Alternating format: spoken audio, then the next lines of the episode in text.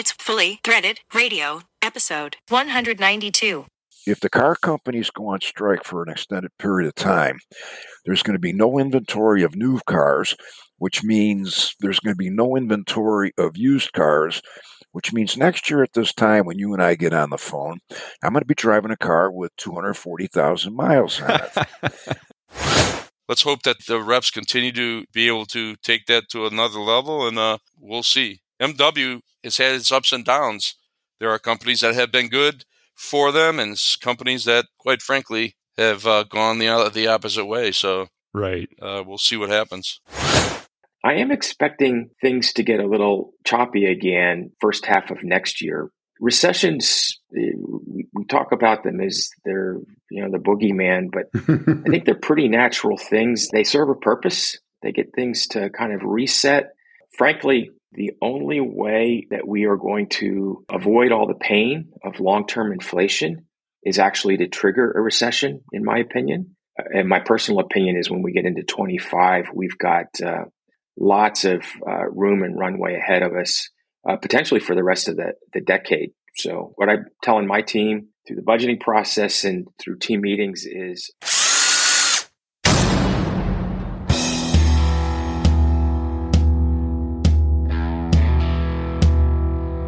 time for Fully Threaded Radio.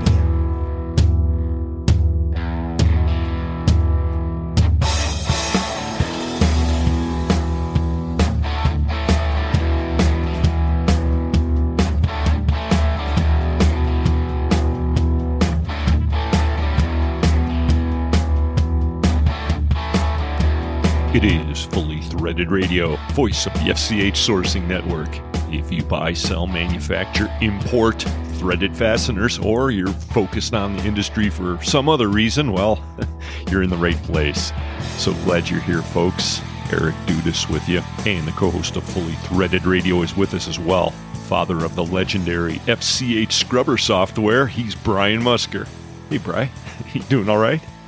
I'm doing great, actually and I'm immersed in setting my own standards for things that seem to be nearly impossible to define, like shoulder bolts.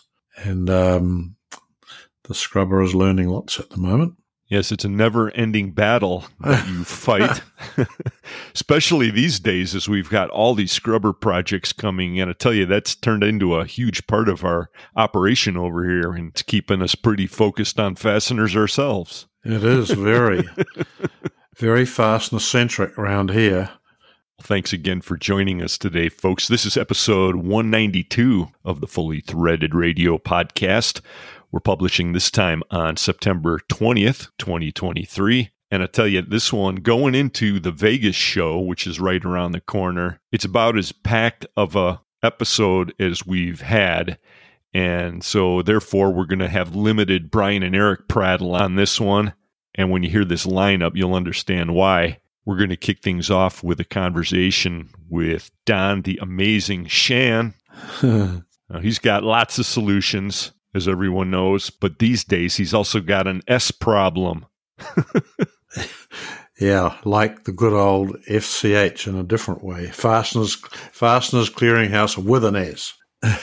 That's an albatross we've been carrying since oh, we got this thing going. But anyway, ran into Don at the Screw Open, the NCFA golf event, and yeah, I said, "Man, you got to get on here and tell everyone what you're doing these days." So that's how we'll start off today.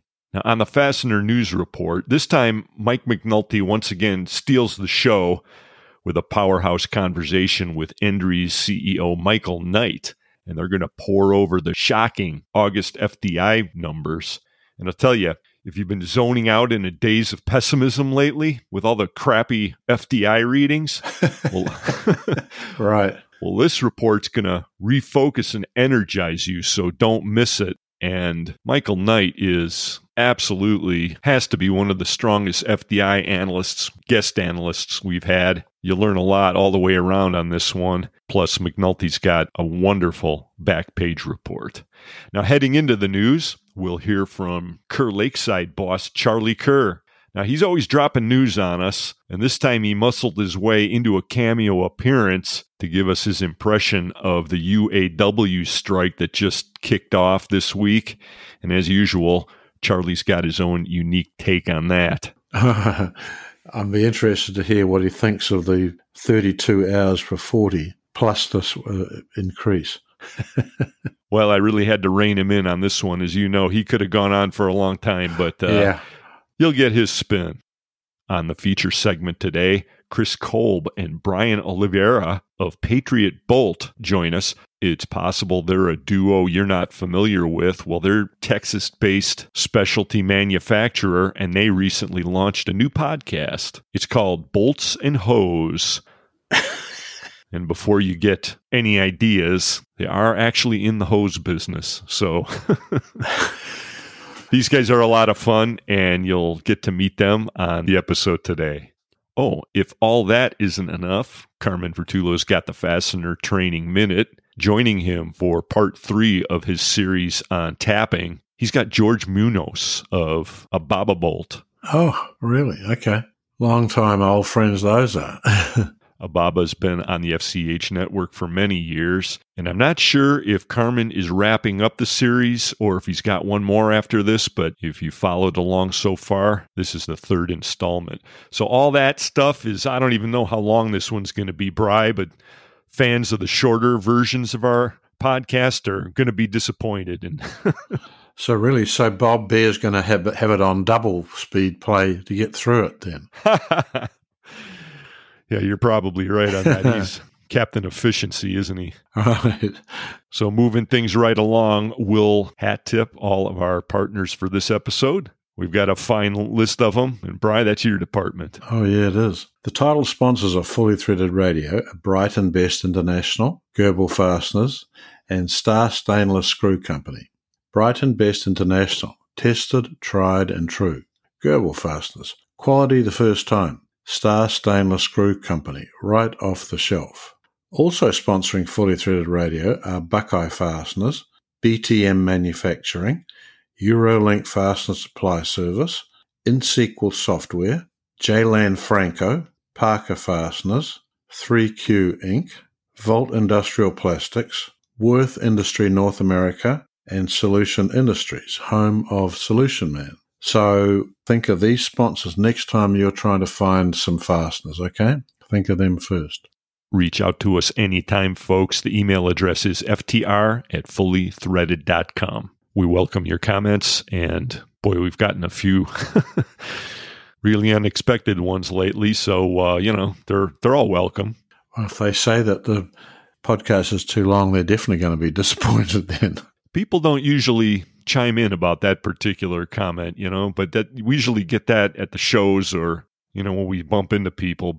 And it's actually very split fairly evenly between people who sort of listen to fully threaded on a flight and they actually could have it go on longer, and others who are on a shorter drives and they need it to be shorter. It's sort of a, it's across the board. Well, there's no doubt that it's a TikTok minded world in a lot of places. Mm-hmm. Yeah. But we're still doing long form interview style stuff and talk radio formatted stuff. And there's room for that shorter format. And we keep threatening about it. Hey, we talk about this a little bit when we get with Kris and Bryce later in the episode. So we won't spend too much time on the inside baseball aspect of it right here. But since we do have a long episode today, why don't we get things going at this point and get rid of the predominantly part and go straight into fasteners? Exactly. Thanks again for clicking in, everyone. It's fully threaded. Radio. Brian and Eric, your online fastener talk radio brothers in thread. Fully threaded radio. At Brighton Best, we continue to expand our product offerings to better meet your requirements. In addition to BBI's expanding stainless steel fasteners, Brighton Best International is now offering a wide selection of hose clamps, silicon bronze, and brass fasteners, available in all regional locations. Visit the BBI website to view the educational hose clamp video now available on the BBI homepage. Tested, tried, and true. We are Brighton Best International. Goebel Fasteners increases efforts to maintain its reputation as the leading rivet source with a large inventory of parts and expedited delivery options.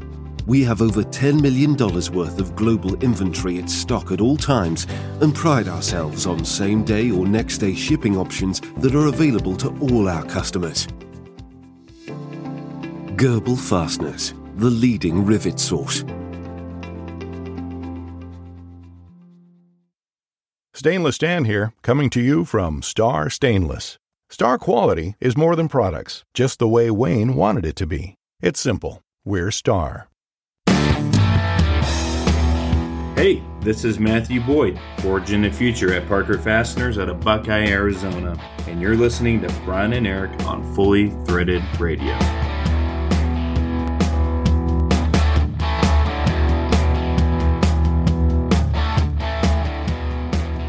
Brian and Eric, your online fastener amigos, back with you. Well, fans of Old Rusty Bolt beer are going to be very happy, Bry. Good. I know. Ran into Tony Martinez of Buckeye Fasteners. A lot of people I ran into at the NCFA golf outing. Anyway, he was really happy because they just inked the deal to get some kegs out on the show floor at IFE this year. So what do you know? Oh, nice. Have something to wash down all those Vegemite crackers you're going to be handing out, Brian. yes, that would help actually, and very appropriate. I guess it makes sense that people would wash down Vegemite with beer. I mean, isn't Vegemite actually a beer byproduct? Uh, some kind of a yeast thing, right? Yeah, it is. It's a it's a byproduct of the all the uh, I don't know what the tailings I guess they call them. I've forgotten what they call the stuff you cook up to actually get the alcohol out. Yeast slag, isn't it? Something like that. yeah, it, it just I don't know. I don't think any description is actually makes it sound that good. So it's been, That's because it isn't, Bry. oh yes, it is. in this per, in this case, you can make a silk purse out of a sow's ear. All right, so we'll set that aside for a moment. What kind of crackers did Lynn get for this year? Do we not know yet? We don't. We do not know yet. Okay. All right, that's booth 1066 this year, folks. It's the FCH Sourcing Network, and of course, we're talking about the International Fastener Expo. Buckeye Fasteners, as usual. Man, they've got an all new booth. Actually, a lot of our partners are going to be there in really sharp looking booths, a lot of good handouts if Linfast Group is anything like Fastener Fair, the padding under the carpet is going to be, it'll be like walking on a cloud when you go for your Stelfast monkey. anyway, I'm, I'm trying to do too much at once here, Bry. The point is, IFE's coming up. Buckeye will be there with the Old Rusty Bolt. And Good. let's see, October 9th through the 10th, Mandalay Bay, right, Bry? Yeah, it is. Yep, that'll be good. Can't wait to get there. Actually, all kinds of excitement going on this year. We won't go into too much of it on this episode because we've got so much else going on. But yeah, a few big headlines we'll be covering on the next podcast. yes, there will be. So again, FCH is in 1066. Now, originally, I was thinking we were going to do a much different thing this year, and you were supposed to be in Australia. I was Yeah. going to just pop in for a day. We weren't going to have a booth. Then things changed. So as it turns out, we're not going to have our full booth, you know, with the lights and everything. We're going back to old school, which is the banner and also very modest for us, but full supply of Vegemite, right? Yeah, that was. I got all that when I, we went over to Australia in um, February. Now, are you taking Marco Rodriguez's idea from last time, or are you going to do these recordings of the initial reaction once a, a newbie sinks their teeth into this? Yeah, Marco's he's convinced that we should film this and and film the not this the various people uh, tasting it because he thinks the whole facial part of it should be really interesting.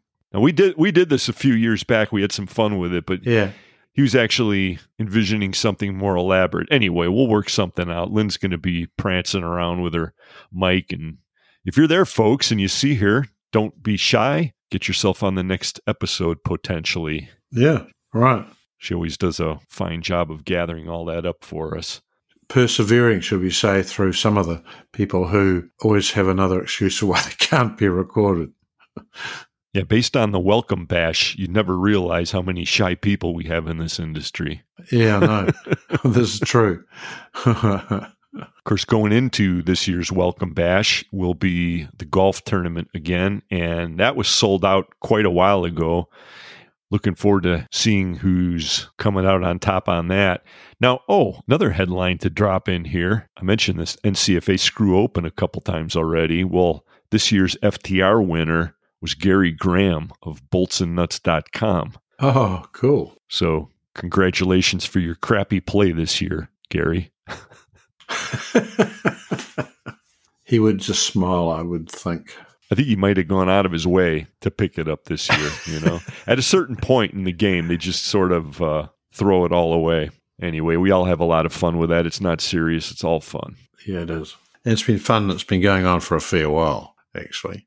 And when we're not doing that, we're not doing scrubber projects. What we do do is the FCH sourcing network, fastenersclearinghouse.com. Correct get out there anytime you need to find a hard to find part or something's out of stock, or maybe you're even shopping vendors. FCH is a great place to pick up some potential new sources. Free to search and source, FCH Sourcing Network. Most of you know that. Thank you for using it, by the way. And the partners who bring you the podcast, well, let's just say they're supporting the platform too, because uh, it's all one big thing for us. And this episode's one big thing. So we're going to jump right into this conversation with Don the Amazing Shan. Yes. Had a lot of fun with this one. Most of you know the backstory with Don. Of course, he's a former partner of Solution Industries. He and co founder John split a few years ago before John finally sold it off to Linfast. But Don is hugely knowledgeable, particularly in the Midwest, but he knows people all over this industry. He's been doing it for many, many years, knows a lot of the tricks of the trade. So let's hear what his latest endeavor is all about. And Don, the amazing Shan, is back with us. Hey, brother. Hey, how are you? We're good, thank you. How's Thanks. things? Holy, 190 some episodes. We're getting there, yeah, yeah. Uh, well, things are good. Things are good, and uh, we covered a little bit of that when we saw you the other day out there at the Screw Open, the NCFA event. Glad yes. to see you there, man. Yeah. yeah, it was much better than the 120 degree heat index in Chicago. it was two completely different things. Yeah. Right. Well, that's very unusual for Chicago. that wasn't even enjoyable. No. I heard that was brutal. And of course, the NCFA event typically gets rained on, but this year it was just about as perfect as you could get. And you were out there. Who who were you shooting with this time? I was I was with uh, Andrew Nagy from uh, Solution. I was with Morgan Rudolph, part of the Rudolph team and the oh yeah the yeah. reps in uh, Boston, New England area and the last guy was a friend of Morgan's. And you guys did not take home the FTR award. Come on, I knew you were in no, the no. running. Well, no, I, I that was one of our goals at the beginning. We said, whatever we do, we're going to cheat. We're not going to take that thing home this year. I think I think I still have the 30 pack sitting on my back deck from when I won it the one year. That'd be 10 years ago. Oh boy. Good. Well, I wouldn't try and open any of it, okay?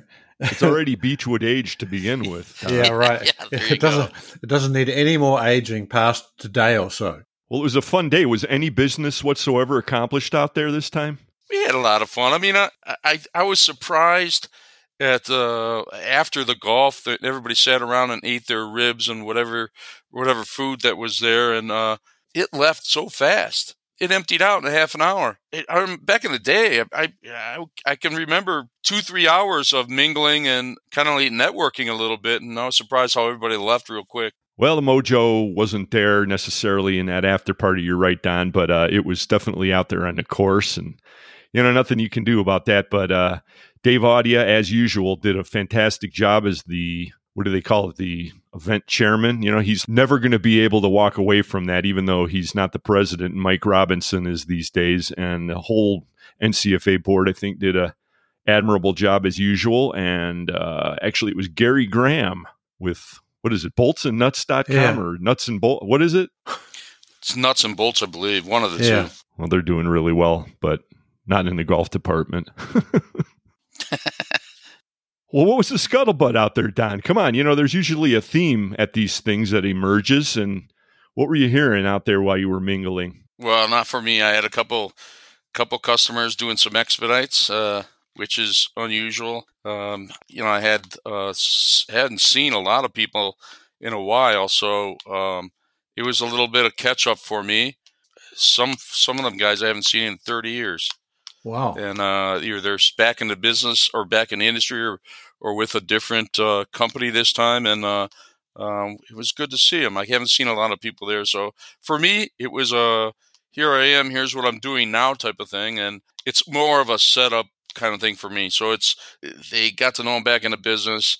Uh, and you know, give me a call later, and we'll we'll go over some of the details. So uh, that's basically what it was for me. Right. And you were on the show. Oh, geez, I should have looked this up before, but we were talking with you what was it, a year back or so? And you were really making your initial re entry. This, yes. of course, is after your hiatus from After Solution Industries. And I think most listeners are familiar with that whole story. And then you were doing that for a while. You're doing something different now, which we'll get into in a second. But these kinds of events are just fantastic for that. Who did you run into that you hadn't seen in a long time? Well, you know, uh, I was walking by a cart and uh, some gentleman gives the old, hey, it's a service bolt and nut guy. And I went, you know, I started with service bolt and nut back in the seventies, and I and I no one knows me from service bolt. If it if they do, it's somebody that's been doing this for a long time. And here was a gentleman named Bob Hetzel, and he was he's he's doing some work with Parker Fasteners now, and uh, uh, it was really I, I, I'm I'm surprised I recognized him. Uh, and for one, and I'm surprised I, I remembered his name. So some things are, are just really kind of different. You don't get to. I do a lot of road work and a lot of phone work, and a lot of the phone work I do, you sometimes you never get to meet these guys. So them outings, or or that one in particular, was always fun because it's pretty local, and you do get get some attendees from the from the Chicago the Chicago group, so that's always fun. So yeah, a lot of the North Coast or the, the North Coast people, a lot of them don't get to Chicago, so it's kind of like a different crowd, just like every one would be across the country. Good right. to see them all. Yeah, it is.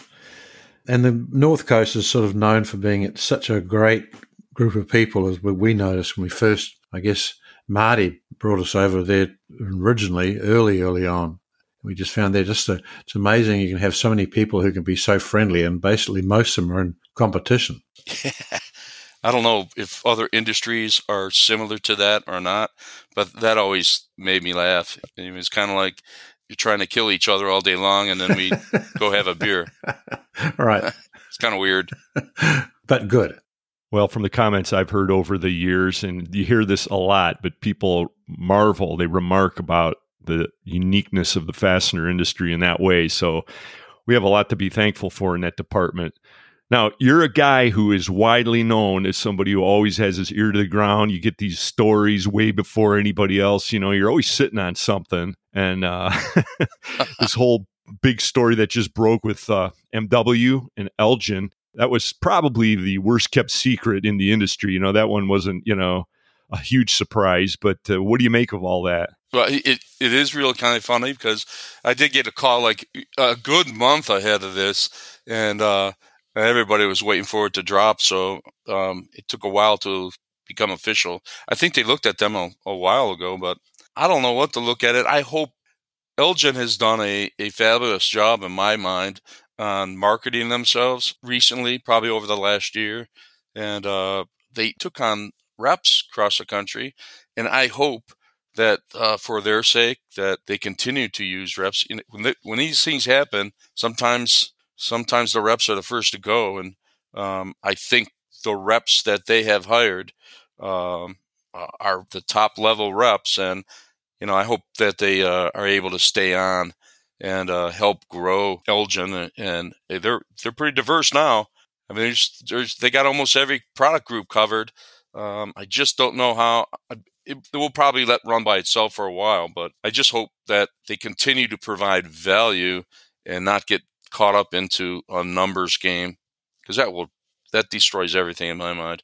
You gotta you get the customer service. The best companies are customer service companies, and uh, they were in my mind they have gotten a lot better uh, with that with the ways they've been promoting the company and uh, even word of mouth on the street. So let's hope that they the reps continue to to be able to take that to another level, and uh, we'll see. MW has had its ups and downs. There are companies that have been good for them, and companies that, quite frankly, have uh, gone the the opposite way. So, right, uh, we'll see what happens. Yeah, I think we can easily pick out a couple of examples of companies that had a little difficulty. Let's hope Elgin is one that goes the right direction, shall we say? So, yep. what do you think is is the biggest strength of Elgin right now, aside from its customer service and solid group of reps they're using? I mean, uh, what, what is it? What is it that MW, in, in your guess, is is looking for with this acquisition? Well, they're they have diversity of product. They they can they can do a full range of different products within the, the what is it five companies that they have? Six companies? So they can do everything from the long bolt to the uh, special screw machine run. So it adds to their portfolio. I, don't it, eh, you know these guys get bigger and bigger. You know what's the next number that they they sell the whole package to? Um you just guys that have all these all these big accounts I, I don't know i don't know if i'm a big believer in it myself but especially for the industry. I think the industry our industry is so unique to itself, and it's it's uh, people buy from people type of industry, and I hope it remains that way, and they don't get caught up in the rhetoric of you know paper and numbers. They, when they they buy these big companies, it it all these guys turn into numbers, not even human beings. It's a little frustrating. Well, it's a very true observation, Don. I don't know if it's the way the world is going, but yeah, we I guess we're at heart traditionalists, you could say. yeah, well, there there must be some value, stock value um, of them larger, larger people just getting bigger and bigger. But I like to think that the the old ways were a lot more uh, more fun. To be quite honest. You own any Berkshire Hathaway stock, Don? yeah, yeah, yeah. They're going to own the world anyway. If it's not them, the, yeah. Amazon's going to buy this whole thing anyway. yeah, one of those guys. Yeah, right. Well, right now you own your own thing. You're captain of your own ship. And so let's rewind a couple of months back. Okay, so we're looking at Shan Fastener. Oh no, yeah, it was Fastener with no S. Yeah, yeah, yeah, exactly right. Right, you're back into this S conundrum though with what you're yeah, doing right. now, right? Exactly right. I was going to mention that to you because we talked about it last time. And you know, the funny part about it is, um, it said Shan Fastener, and then when I look, we had talked about it on the last show, and um, I'm sure there's not an S on there, and I was positive there wasn't. And when I looked at my articles in corporation, there was an S on there, which I oh my god, I can't believe it. Oh, we're caught in this nightmare now. But it gets even better because what are you doing now? What are you calling it? It's Fastener Solutions Group. So no, no, no plural on fastener, but a plural on solutions. Yeah, we got a double whammy because now it's solutions, and the old solution was solution with no S. Oh, yeah, exactly, exactly right. What are you doing to yourself, man? Yep. All right, tell us about it. All right, well, it's the same kind of concept that uh, the the uh, the area I was in last time. So um, we only have a little bit of a twist to it because we have uh, we do all our secondary process work as far as uh, machine shop work in house. So three or four uh, turret lays, uh, a couple lays, cut off machines, drillers. So all them things will not be farmed out. Uh, because it's done under one roof, so it's it cuts more costs out of the out of the product, and it, what we chase is the relationship that some of these larger distributors have. Um, we're looking for a, a partnership kind of aspect. It's the same kind of thing we did last time, I think. But the the, uh, the the difference being right now is a lot of people, our competition now, can do one thing well and maybe not the next, and uh, they they don't have access to the material we have access to. So uh, we we can be a high driven customer service company uh, because we have access to that material. So that that is the the big thing for us. And being located in in Cleveland in this area is loaded, as we already know, with platers. We have plating companies, electroplaters, mechanical galves, organic coatings, the Magnis of the world. ND Industries is 20 minutes from us. We, so our ability to be able to make these secondary process work without freight charges that would have to be added into every distributor. Even if you did this type of work in another in another place, it's still tough. Saving freight alone in this uh, market is a, a, real plus for us. And then having the ability to to do all the secondary process work as far as machining is concerned uh, is puts us apart from any of the uh, the guys at our competition. So.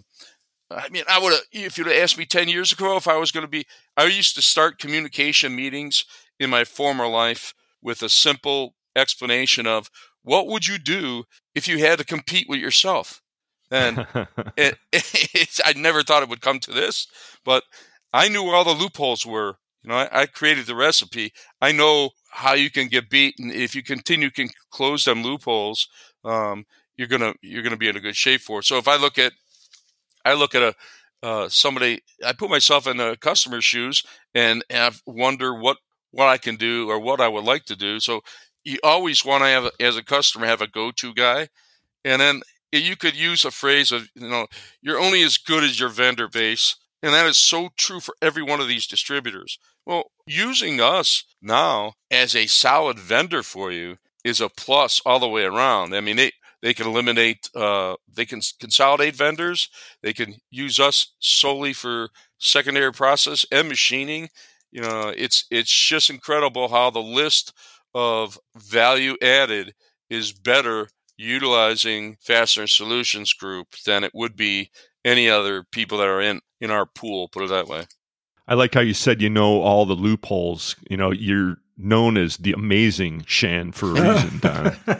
yeah. So here's this what's happened. This is how it happens. They give you an we quote four weeks. They give you an order two weeks later, and they need the parts in two weeks. So the question always is, uh, come on, pull your magic wand out, get something done. So it seems like all the time, as soon as we get an order, it's late.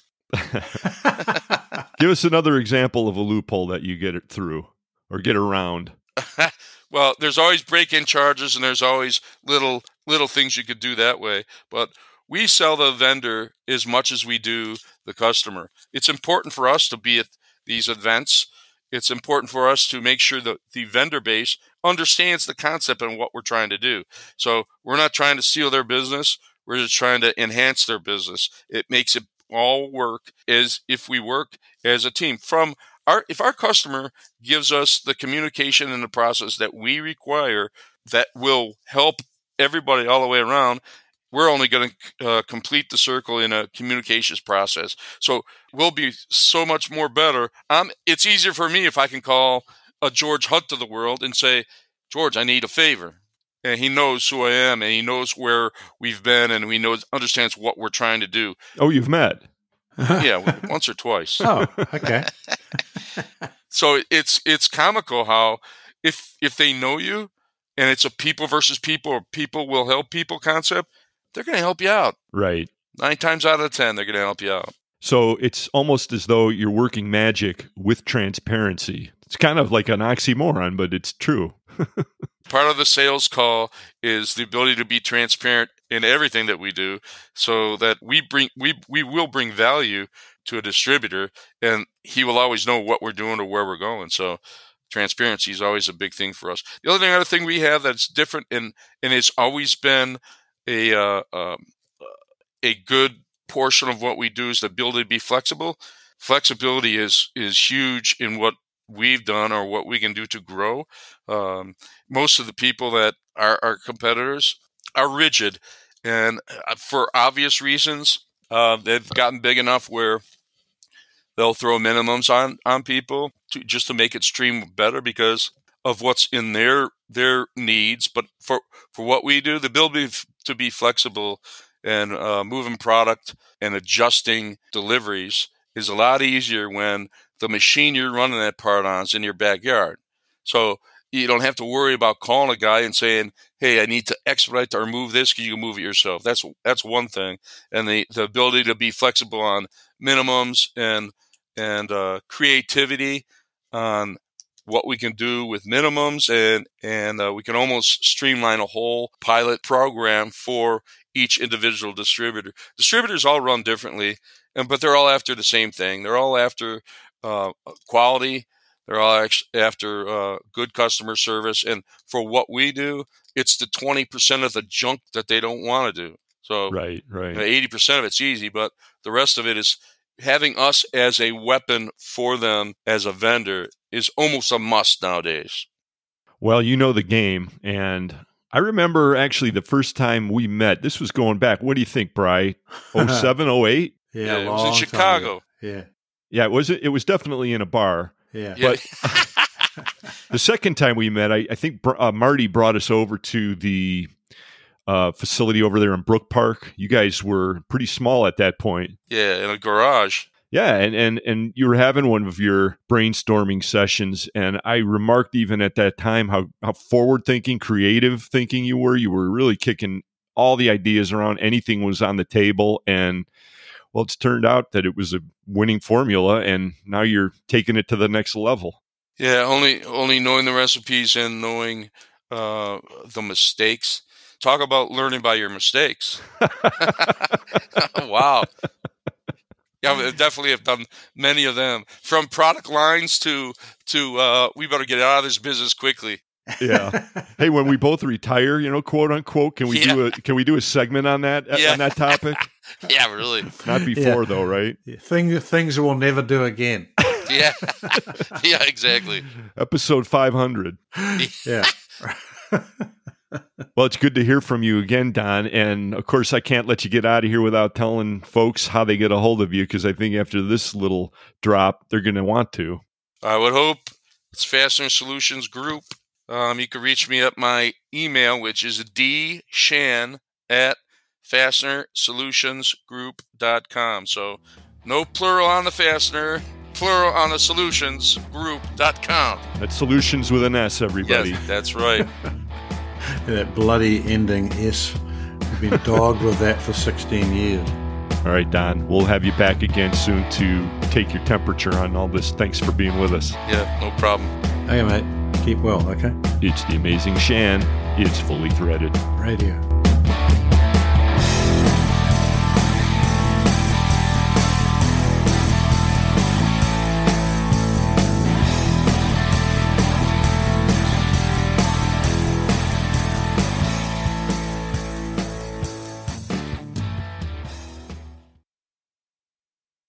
Hey, Sport, you don't look so good. Man, all this walking at the fashion show is wearing me out.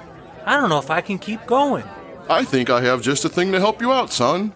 Have you ever heard of Old Rusty Bolt beer? No. What is it? Why, it's only the tastiest, most refreshing, ice coldest beer around. The amber goodness of Old Rusty Bolt beer is enough to jumpstart any weary fastener salesman. I'll try one. Wow, I feel better already.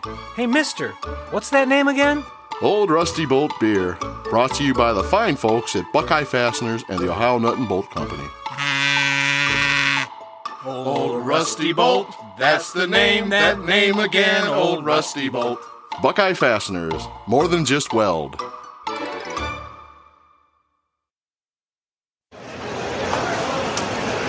Harry, how's your search for new software going? We've looked at a lot of systems, some with the same old technology, and others didn't seem like they knew much about what we did or needed. We did look at one company, crazy name though, I think it was InSQL. You mean INXSQL? That's InSQL. That's what we use. We've become much more efficient, and we've been able to offer our customers more services, which makes us more competitive. Yeah, Inkswell, that's the one. They seem to be the only company that really understood what fastener distributors do for a living, and I found it easy to use. Harry, it's InSQL, I N X S Q L. You don't pronounce the X. We buy a lot from several master distributors, and their direct connect simplifies the whole process. When we need pricing and availability quickly, we just hit the F12 key. They know our business. And the best part is, no extra charges. With our old system, apparently nothing we called about was covered by support. You know, Inkwell seems to be the right company for us. They're called InSQL, I N X S Q L. Go to their website, www.inxsql.com, or call them at 877 446 9775.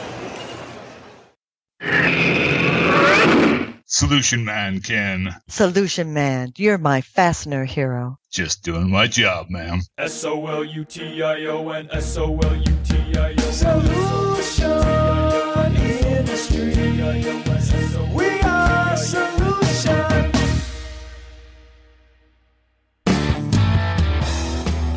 Hi, this is Deb with 3Q Inc., your source for a wide variety of U.S. made parts from the heart of the fastener industry.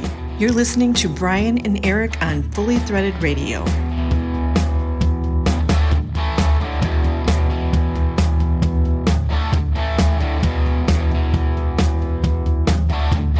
And it's the news segment.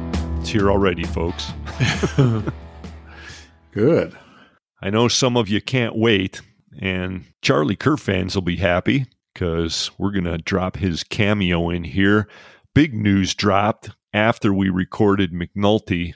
Otherwise, he would have mentioned the big UAW situation that's going on. Of course, anytime the automakers get affected, it's pretty important for the fastener industry. So Charlie called me and said, Hey, I got some stuff for you. He said, Turn on the recorder. I did. You'll hear that in a minute. and how long did it take you before you had to turn off the recorder? yes, you know Charlie well. we kept it pretty tight this time, but uh, he had a lot more to say. Anyway, we'll get to that in a moment. And there's another piece of news that you should know about everyone the Pacific West Fastener Association, the grooviest of all of the fastener associations. They recently announced their new board of directors. Actually, it's only kind of new because Hans Fuller was reelected president. I believe this is his second term. He did a good job first time. They brought him back. And George Martinez of Brighton Best, he was on the podcast oh. recently, oh. Bry. Remember that? Yeah, cool. He's VP this time around. Okay, yep. And being the groovy group that they are, remember they combined secretary and treasury. Ryan McCaffrey of Pacific Coast Bolt is doing double duty over there. They've got a really good looking lineup there for their directors. Noticed TJ from Goebel is over there. He's looking real gangster with this new look he's got going. Everybody's all smiling and happy. It kind of looks like a mugshot in this one, Bry, on the pac-west.org. Really? Okay. you know, he's a tough guy, but he's very friendly when you meet him. But yeah, in this one, I don't know. Yeah, sort of imagine he should be wandering around with a cowboy hat and a, some guns, you think? I don't know. This photo uh, looks more like maybe a Tommy gun. Uh, oh, okay. Should have some fingerprints next to it, maybe. Pac West. So this group also just had their fall conference out in Coeur d'Alene. Saw some really great photos out on LinkedIn. There was one of Mallory Nichols teeing off on this unbelievably. It was just such an immaculate golf course they had at this place. This is the reason I don't play golf, Bry, because she was shooting across a fairway of just all water onto this little tiny island. I mean, that pond had to be just filled with golf balls. I don't know. Well, it would be if I was teeing off, I have to say. Well, she looked pretty fearless in that shot. Anyway, the fearless Charlie Kerr is up, and uh, let's just point out that the Fastener News Report is brought to us today by Volt Industrial Plastics, and the title sponsors of Fully Threaded Radio are Brighton Best International, Goebel Fasteners, and Star Stainless. Here's Charlie Kerr on that UAW story. Good. You there? Yeah. Why? You got something going on? Yeah, just, you know, I just wanted to uh, throw something out that you may or may not find useful. Uh-huh. Uh, tomorrow is September 14th. And I guess at the end of the day, the United Auto Workers work agreement with uh, Ford, Chrysler, which is Stellantis, and General Motors expires. And I'm 67 years old. And over the years, there have been strikes at one of the big three, but not all three at one time. And if that happens and it lasts for, say, several weeks, if not a couple months, I think this could have a very devastating uh, impact on fastener manufacturers uh, and other, you know, suppliers of uh, metal components that are used in building cars. Oh yeah, no question. A lot of people are watching this, Charlie, for sure. Now, one thing that I'll point out: scrap surcharges for steel have been gradually trending down. And uh, that's not 100% a function of demand for steel, but uh, it's, you know, trust me, if there's no demand for steel, there's no demand for scrap. And, uh, you know, so it has, you know, there, there is a, a connection there.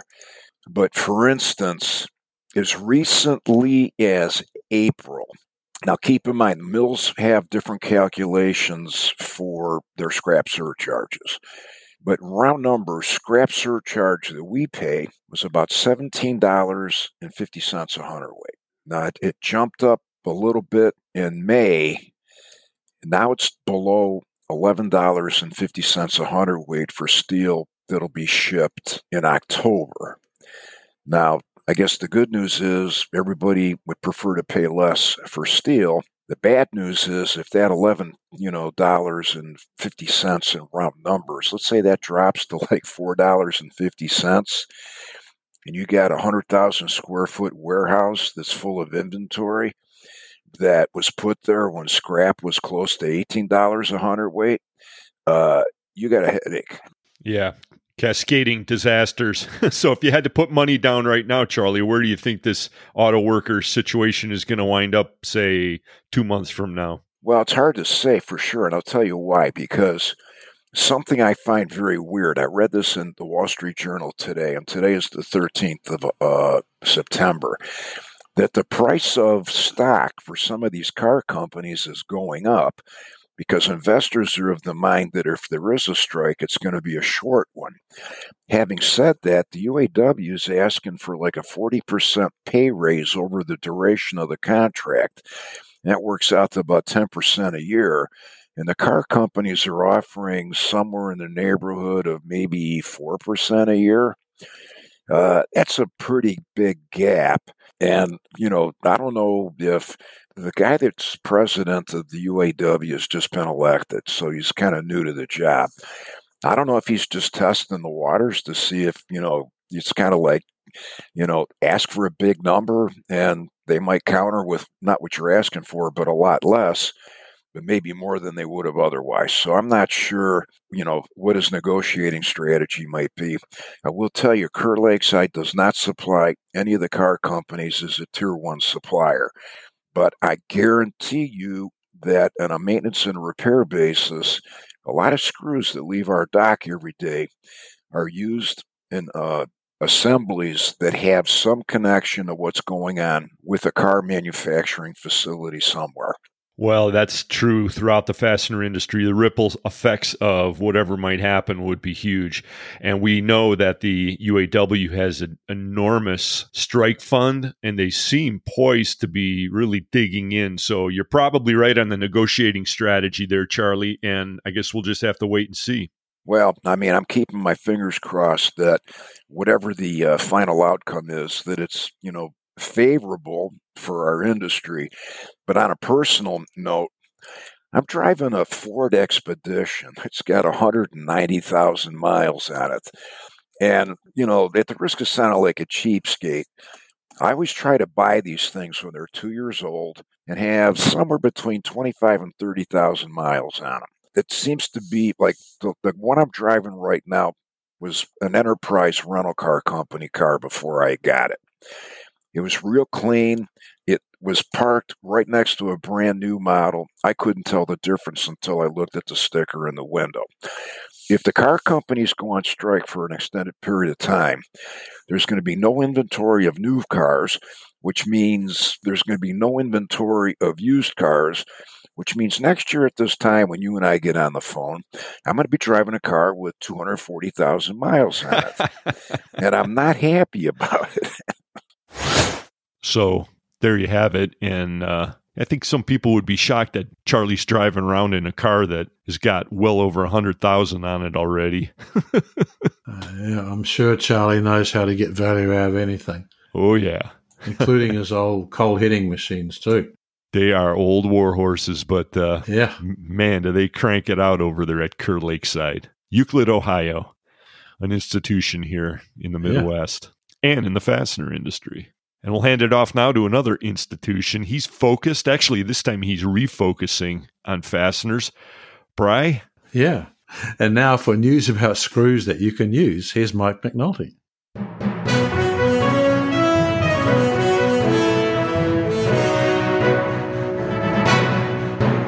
Thanks, Brian and Eric. This is Mike McNulty from Fastener Technology International Magazine, bringing you the Fastener News Report, which is sponsored by Volt Industrial Plastics, makers of the world's finest plastic fasteners. American football is full speed ahead on high school, college, and professional fields all over the great United States of America. The federal government can no longer threaten social media companies with destruction if they don't censor on behalf of the government and the Chinese century is probably going to end around seven decades short of 100 years, but I am still focused on fasteners and ready to deliver today's Fastener News Report. In this episode, Endries International President and CEO Michael Knight joins us to reveal the latest results of the Fastener Distributor Index, also known as the FDI. Also, in today's broadcast, we have our top story on IFE's Fastener Hall of Fame and Young Fastener Professional Award inductees, as well as newsmaker headlines from MW Components, Würth Group, ITW, SPIROL, Brighton Best International, Fastener Specialties Manufacturing, Rotor Clip, and more. On the back page report, we're going to talk about the month of September. We'll get to all of that and the latest FDI results right after this. When price is a big concern and you don't have high tensile strength requirements to worry about, ever think to yourself, why not plastic?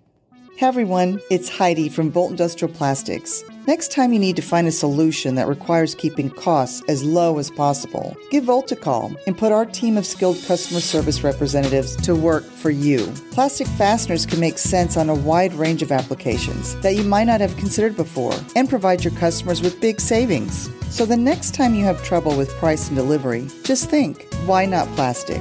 From everyone here at Volt Industrial Plastics, thanks for another great year. And you know the website, it's voltplastics.com.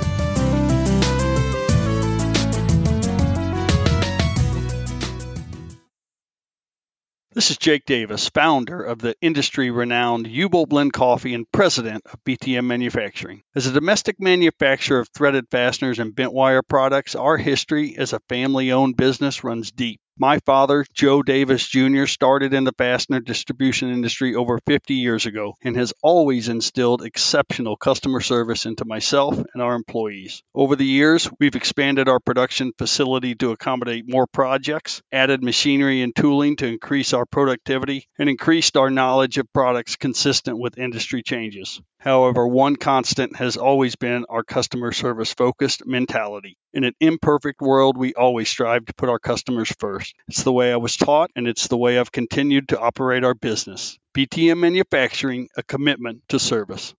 Cut the no quotes out of the equation. Eurolink is your go to resource for uncommon and hard to find metric fasteners that others can't even quote. Contact the sales team at EurolinkFSS.com and get your hard to find metric fasteners delivered.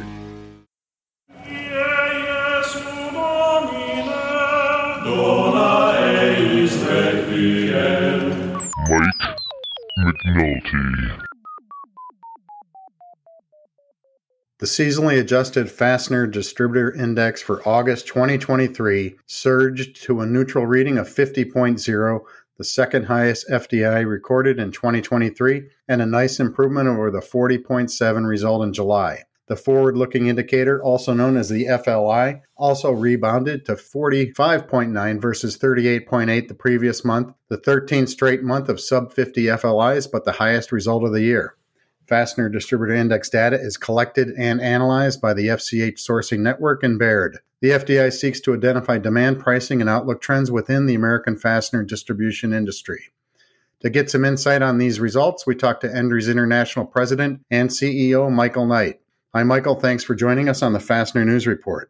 Hey, Mike. Uh, happy to be here, especially uh, given uh, the improvement in the FDI. Uh, I felt bad listening to the last couple recordings. Uh, the folks that you were interviewing for this spot uh, had to weigh in on some kind of crappy numbers. Yeah, they had to polish up some bad looking fruit, I guess.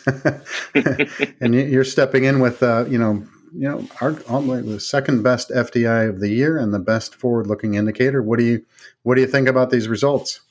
So very encouraging. I, I and I should preface all my comments with uh, noting that I'm an optimist by nature. So I'm I'm always looking uh, for some blue sky, and I I feel tailwinds more strongly than headwinds generally. But um, so I, I think these results actually do reflect an improving sentiment for the second half of the year. Everybody that I talk to, whether it's in the electronic components industry, the fastener industry, and customers, uh, the prevailing trend is that uh, things are improving. You know, for for lots of reasons that you talk about on this segment and some of your other things, Mike. But not the least of which is customer inventories are coming down and you know we're getting through this inventory hangover that we uh, started the year with so if i'm surprised by anything is that they're actually not not stronger especially the uh, fli but that said i also acknowledge that uh, kind of a common human condition is i think we're hardwired to look for negativity over positivity you know we're, we're uh, keeping an eye out for saber-tooth tigers and other things that are going to jump out and eat us and uh, so we tend to be more uh, pessimistic about the future than uh, than optimistic, even when things are going well. Yeah, I mean that's a good point, especially in the media. You know, they're always you know, those old the if it bleeds, it leads, or leads, you know, something like mm-hmm. that. But um, yeah, so I mean that's a good uh, good perspective that you have is to look on the uh, on the bright side because there's always a bright side to everything, and uh, these numbers are definitely brighter than the, the last few you mentioned. Uh, we're, we're, down quite a bit. In fact, the, the sales number more than doubled to 48.8 this month versus 22.3 last month. And uh, so that was nice to see. Yeah, I, I, I, noticed that. What happened in July? 22.3. It's like the world's coming to an end. Yeah. Maybe it was the 4th of July being in the middle of the week or something like that. Well, I, and, and I do, I'm, I'm curious about you know, kind of summer summer slump because I what I hear a lot is uh, people referring to well, you know, it's a summer. And by the way, we certainly saw it in our numbers uh, as we went into the summer. Things got soft and squishy uh, progressively. Um, August uh, was uh, definitely off pace. And so when I ask my own team, okay, guys, what's what's really going on here? I get a lot of, well, you know, it's the summer. Uh, more people are on vacation than normal, and all of that. And frankly, I'm a little dubious about that. I, I, I don't, I'm not quite ready to just ex- accept that because over time, what I've noticed is that with uh, you know technology and globalization, the seasonality in a lot of industry, industries has kind of just disappeared. Mm-hmm. So I, am not used to really seeing a slowdown around holidays or, or the summer traditionally. But I'm I want to be open minded here. Maybe this summer was different. Maybe we really did have a summer slump. I don't know. I mean, we all talk or you hear about the you know the working vacations. You get up early and check all your emails, work, and then relax, and then work a little later on in the day. So, uh, a good point. But yeah, I the I, I don't know what happened in uh, in July, but there was a, was a, a, drop for sure, and then that's that's corrected itself.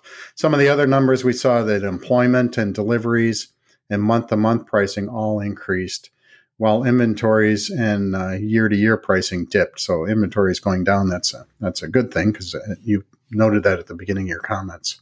You think we're getting rid of that uh, problem? Yeah, it and um, I think the big story for this year, when we look back on it, is uh, uh, it's it's all about working capital. We are all, uh, whether it's an end customer, a manufacturer, a distributor, uh, very you know extra working capital sensitive this year because uh, it, there's a lot of things going on. The over inventory is a biggie. Um, we're all trying to work down inventories to free up cash to do other things, and that's certainly the case here. But then you know, the other two levers on working capital are uh, accounts payable and accounts receivable. So, in order to improve working capital, we're all you know slow paying uh, down the chain and uh, pressuring our customers to fast pay. So, you know, they kind of cancel each other out. But I, I, I think that uh, certainly for the first half of the year, a lot of the business behavior and what people have been doing, how they've been running their businesses, there's an extra measure of uh, cash sensitivity that um, as we get past this, I, am expecting a kind of a more normal trend in terms of uh, investment and planning and, and that kind of thing. So people keeping keeping their cash a little closer to the vest. Yeah, for lots of reasons, not the least of which is you know interest rates uh, have climbed so you know the yeah the cost of debt hurts. And by the way, I think that is a going to be um, it, for another 12 to 18 months a pretty strong headwind that uh, is going to affect how our customers invest, how each of us invest in you know additional capacity, how we invest in people. So I, I don't want to minimize or make light of the headwinds because they are they are significant. We just saw in the August PPI further strengthening there, which to me suggests we're a long way from having inflation tamed, which means I think we're a long way from having the Fed move uh, from a hawkish stance to a dovish stance. So um, we're we're not we're not out of the woods yet, but things also aren't as bad as the uh, headlines would have us believe, in my opinion. Yeah, and just in real world, just going around and traveling and going to stores and restaurants, and seems like things are pretty good. Yep, uh, business is certainly strong, and prices are certainly strong as well. That's the thing I'm struggling with. Is um, you know we, we talked about a lot of people being on vacation, uh, which is awesome. I think vacations are important, but frankly, I'm not quite sure how everybody can afford to be on vacation given the cost of flights, restaurants, and hotels. Yeah, that's that's that's always a question. like, where does everybody get all the money? but it's a question that's always kind of been in the back of my mind. Just walking around the neighborhood, or you know, like going to the airports. Where's everybody going? but you know, everything keeps moving along pretty good, and and uh, one set of numbers I want to talk about it that kind of surprised me a little bit was the six month outlook was was unchanged. It was uh, the same as it was last month, with only 23% of the respondents expecting things to be better, 40 expecting it to be same, and 37 expecting conditions to be worse six months down the road. So I don't know with the uh, with the FLI going up and the FDI going up, I thought that that might have improved a little bit as well. So I I too found that to be a little conservative mm-hmm. in light of I, I I think we've universally moved past the viewpoint that uh, recession is overdue and imminent. You know, I, uh, even the naysayers have flipped, and I think most everyone is saying that we will be recession free this year. So I, I, would have expected that to be reflected in in outlooks. Um, so that, that that is a, a bit puzzling. Yeah. Frankly, though, as I I look ahead beyond this year, which I do think the second half of this year is going to be better than the first half. I, I bet money on that. But I am expecting things to get a little choppy again first half of next year. I, I you know, recessions, we, we talk about them as they're, you know, the boogeyman, but I think they're pretty natural things. They do, they serve a purpose. They get things to kind of reset. Uh, frankly, the only way that we are going to avoid all the pain of long term inflation is actually to trigger a recession, in my opinion. And I would rather have a, a recession than long term inflation. Like long term inflation feels like a really serious illness, where a recession feels like a cold to me.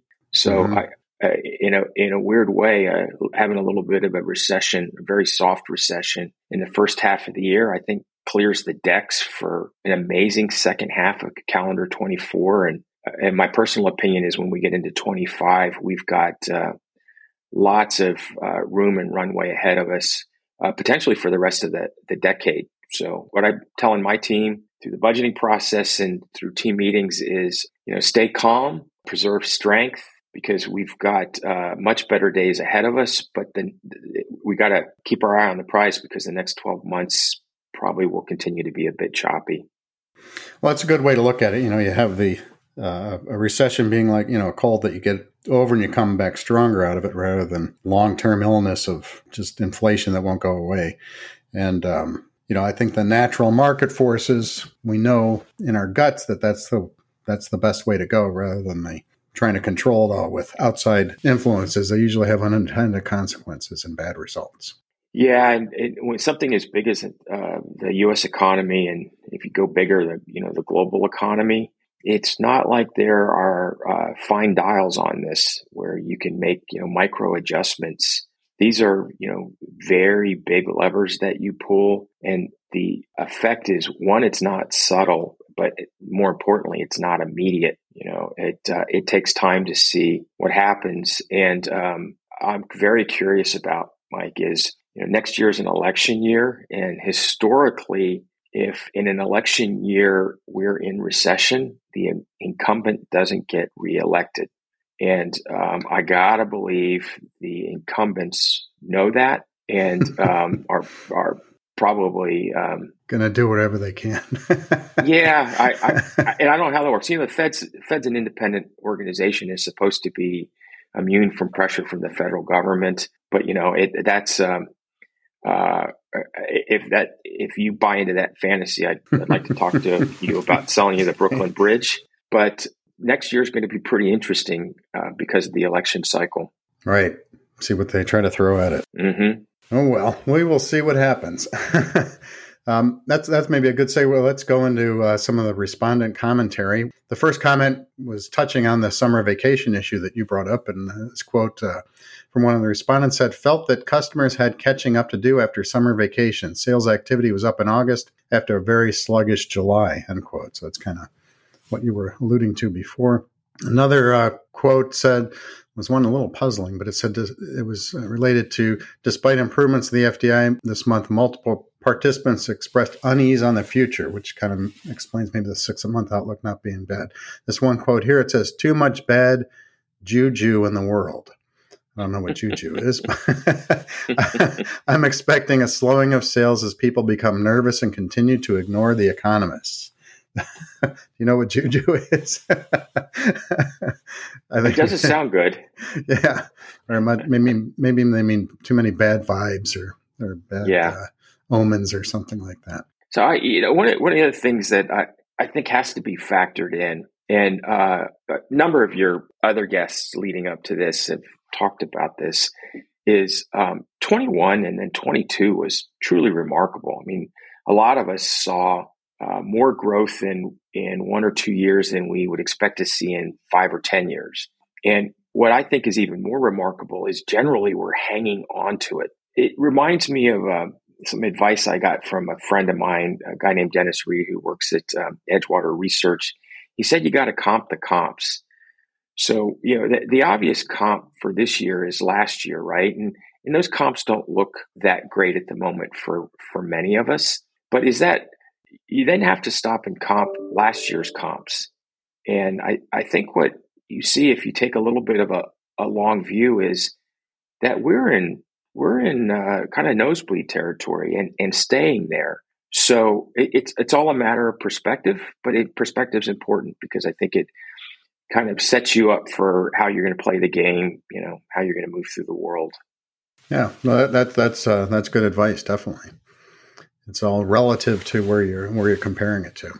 Uh, the the next comment I wanted to share is uh, one uh, respondent said it's hard to predict the upcoming months with any confidence. I would expect to see businesses have small peaks and valleys as the market still has not normalized yet.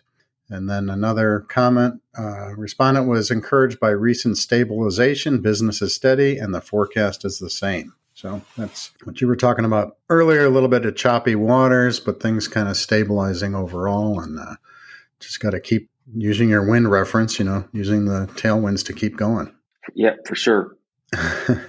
the uh, the next comment is uh, related to pricing, saying it's this respondent says it's hard to pass on pricing. Our vendors' prices are increasing, but we are not expected to raise our prices. We've lost orders for less than 25 cents per part. Another comment inflation is impacting many of the traditional costs of distribution in the USA, including labor and freight. Product sourcing prices in Taiwan are up 6%, China slightly down, and containerized freight is down. Customers are flat and building to order versus inventory. Yeah, uh, uh, this is a, a, challenge for all of us, right? And it, it challenges even for our end customers because we're, and this too is not uh, new news. You've covered this before now, Mike, but um, we're still dealing with peak pricing that we've inventoried, you know, parts that were uh, ordered a year ago, two years ago. We, we all have inventory that uh, at a price point that we could replace the inventory at a lower price point today. So that's we've got to work with our end customers all down the chain to get that resolved. But one thing I would point out, and, and I talked to our, our sales team about this, is that yes, freight has come down yes, uh, in some cases, raw materials uh, have settled down, But the fact of the matter is, there are a lot of cost inputs that go into pricing of our product that haven't settled down. You know, and we're talking about labor, we're talking about insurance, uh, business insurance premiums. I just went through an insurance review here. Um, not fun. You know, business insurance benefits uh, costs are going up. Um, I don't think people are going to sign up for a pay cut anytime soon. So that the higher wage rates that have developed over the last couple of years, they are a factor. Uh, regulatory costs are a factor. So there's some very significant cost inputs that uh, not only uh, remain high but continue to go higher. And uh, I, I, think it's important that we have those details so we can talk intelligently about uh, that with our customers who are just reading the headlines and saying, you know, hey, come on, what's going on here? Uh, freight's settled down, lead times have started to settle down. Where are my lower prices? Yeah, yeah, that's a good point. It is a challenge. yeah, those aren't easy conversations. Um, but the, the more facts you have, the more rational you can be. A, a believer that I, I, think it helps the it helps the conversation. Okay. Well, anything else you want to add on the FDI before we uh, give you a chance to talk? Uh, tell the listeners what's going on with uh, Endries International. Nope. I, I like the index. We actually uh, map our own results to the index. Um, I think there's a lot of reasons for optimism, Mike. Yeah. I mean, one of the things that caught my attention while we were talking is we were saying, you know, all year, you know, people have been talking about a recession and hasn't happened. And I'm like, well, it's September, so it's almost over. technically, it's not possible for this year. You have to have two back to back quarters that are down. Exactly. Yeah. So push it into 2024. Okay, good. So, um, yeah, thanks for your insights on the on the FDI and the FLI. What's going on with Endries International? Um, actually, a lot. You know, we are very focused on the future. So uh, we just started our our new calendar, or rather, our new fiscal year. Uh, started August one. We've got a funky fiscal, um, but uh, got the uh, budget by the board of directors, and we are actually increasing our capex and our investments on innovation, uh, systemic stuff, doing some kind of cool things with AI, but um, also investments in people. We're you know, growing our team, and we've got some technology investments that I'm really excited about in terms of uh, VMI, which is a very important part of our value proposition to our end customers. That uh, before the end of this calendar year, I think we'll be out in beta with a, a couple of lead customers on that. Uh, I, I, can't wait to talk more about.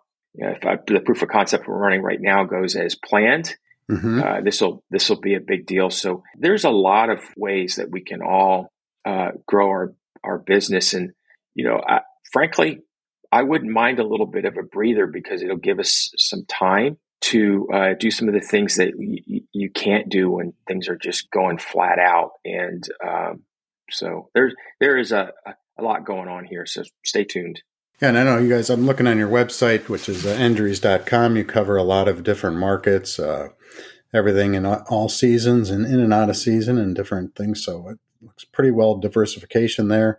And um, as well as acquisitions. And I know you've had a lot of acquisitions, and maybe you can't talk about any that you have coming up or taking a breather, but um, I'm sure people look forward to it. it's an that. important part of an important part of what we, we do. And, and I talked about this in the article that you mentioned earlier with the traveling salesman.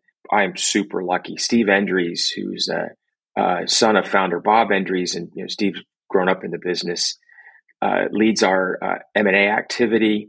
Um, I've taken a lot of kind of day to day stuff off of Steve, giving him more time to do this, and he's absolutely brilliant at it. He's a perfect person, right? He's put it bluntly, been bought and sold uh, a few times.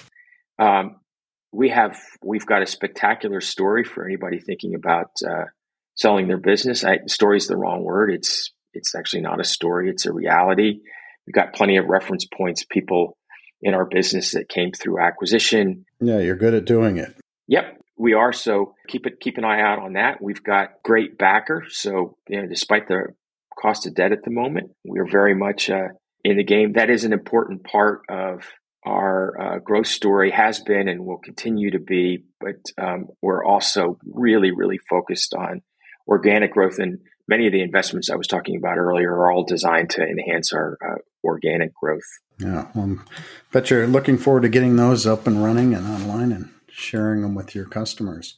Yeah, you mentioned the article that was appeared in the August September issue of Fastener Technology International magazine. It was page 88 and 89. The traveling salesman interviewed you. There's uh, three pages of good uh, interview and some pictures, including some pictures of motorcycle and a truck that I think you have a uh, interest in rebuilding British cars, trucks, tractors, and motorcycles. Anything you want to tell us about there?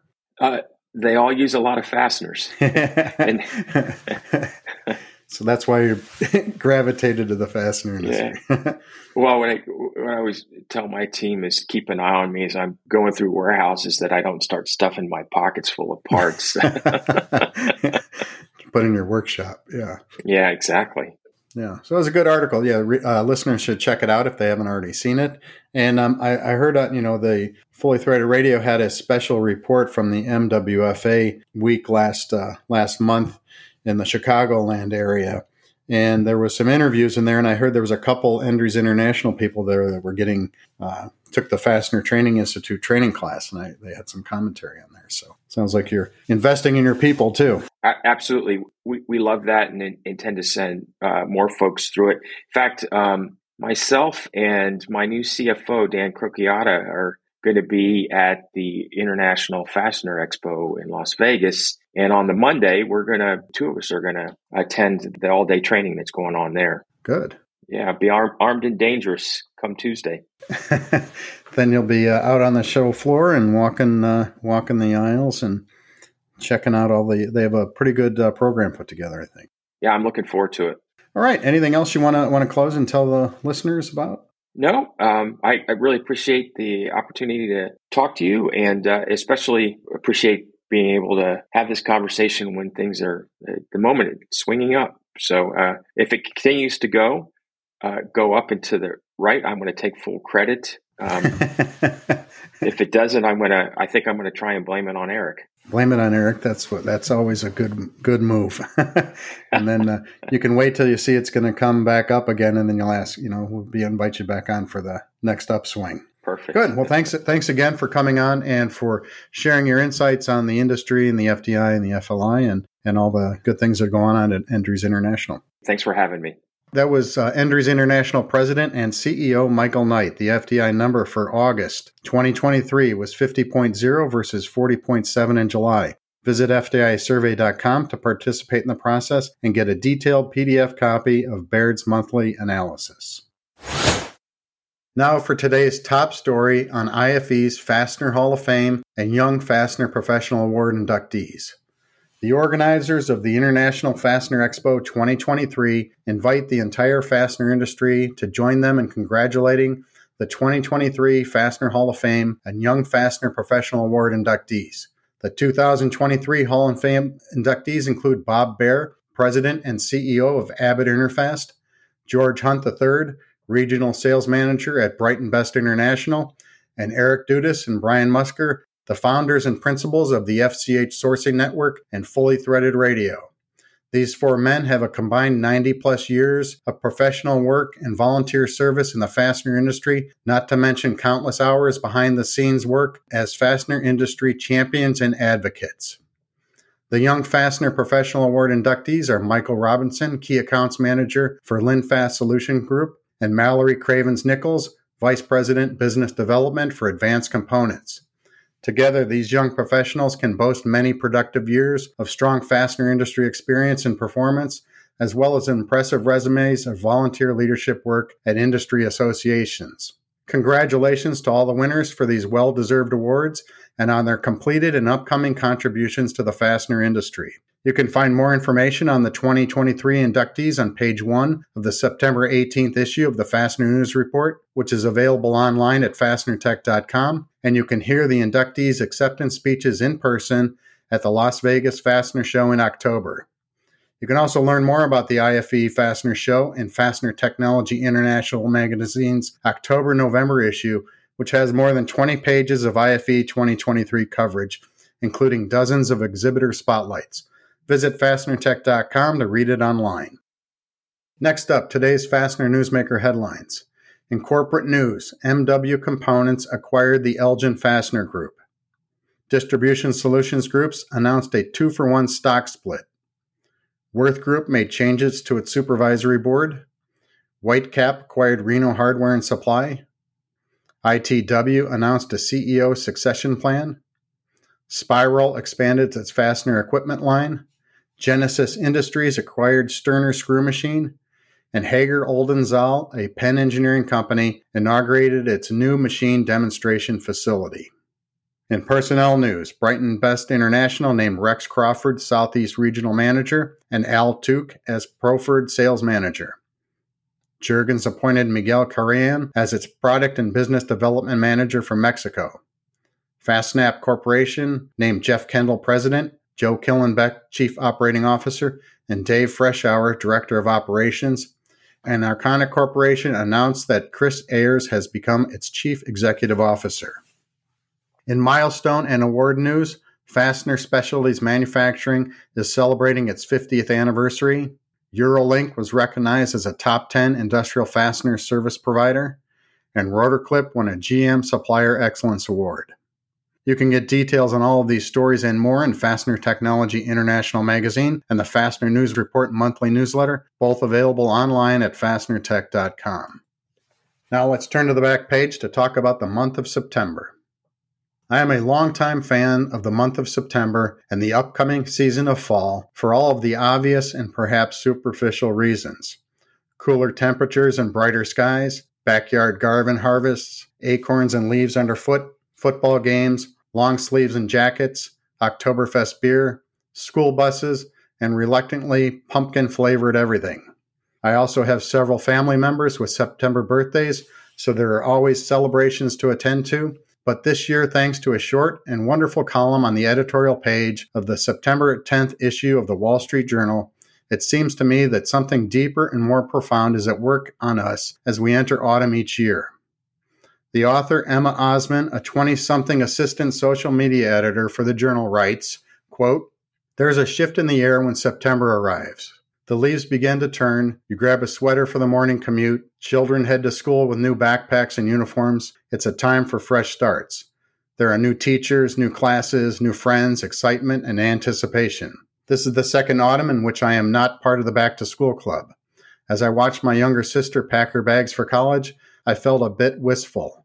Luckily, my Jewish grandmother is more than willing to teach a lesson.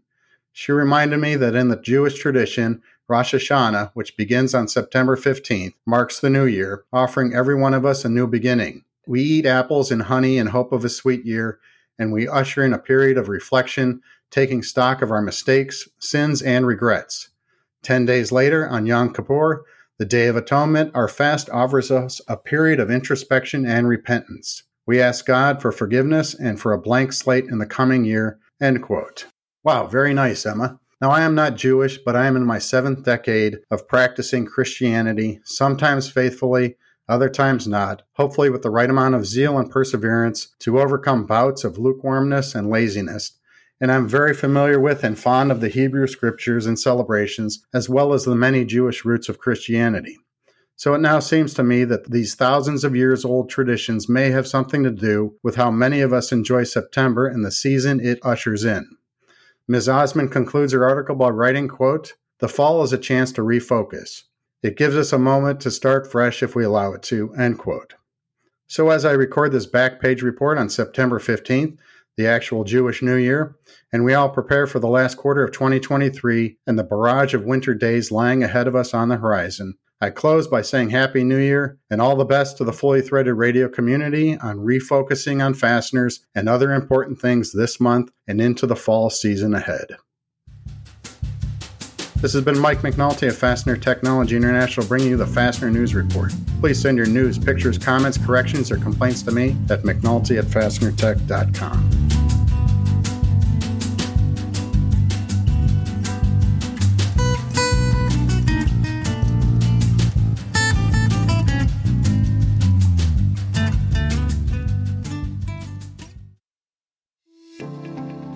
Goebel Fasteners is excited to announce our brand new 18 volt lithium ion cordless battery tools.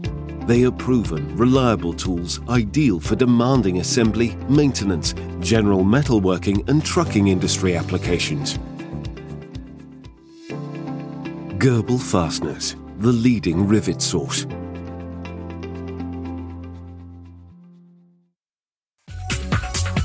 Quality products, quality service, quality customers. That's 3Q Inc., a fastener distributor unlike any you've worked with before. With its unique remote managed inventory stocking programs, wide array of secondary service offerings, and wholly owned cold forming capability, 3Q Inc. has been supporting fastener distributors since 2008. 3Q offers a wide range of 100% American made fasteners, including ITW SEMS lock washers, as well as specialty and imported parts. Give 3Q a call today to discuss your needs and experience 3Q quality for yourself. 3Q Inc. www.3q-inc.com.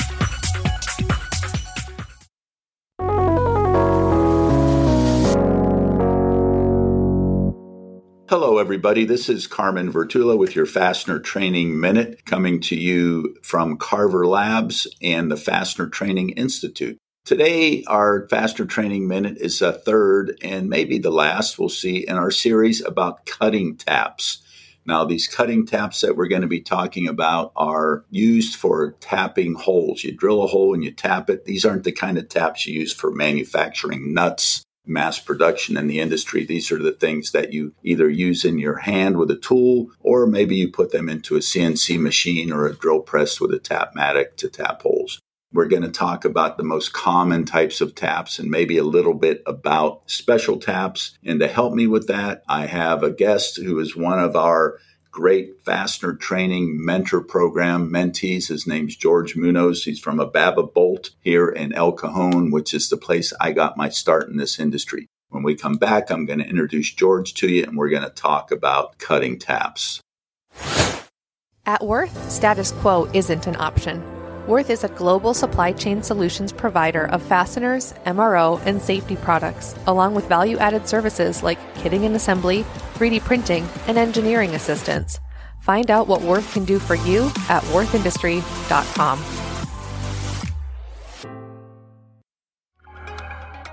Hello, everyone. Ashley Parker with Parker Fasteners. Do you have a dual source for socket product lines? With everything going on in the world, don't get caught single sourced. Bring solutions to your customers' needs. Begin investing in domestic products. You will decrease transportation, lead times, increase sustainability, and you'll be carrying quality products you can trust. Start forging your future by enhancing your supply chain. Join the movement and call Parker Fasteners today. Forge USA.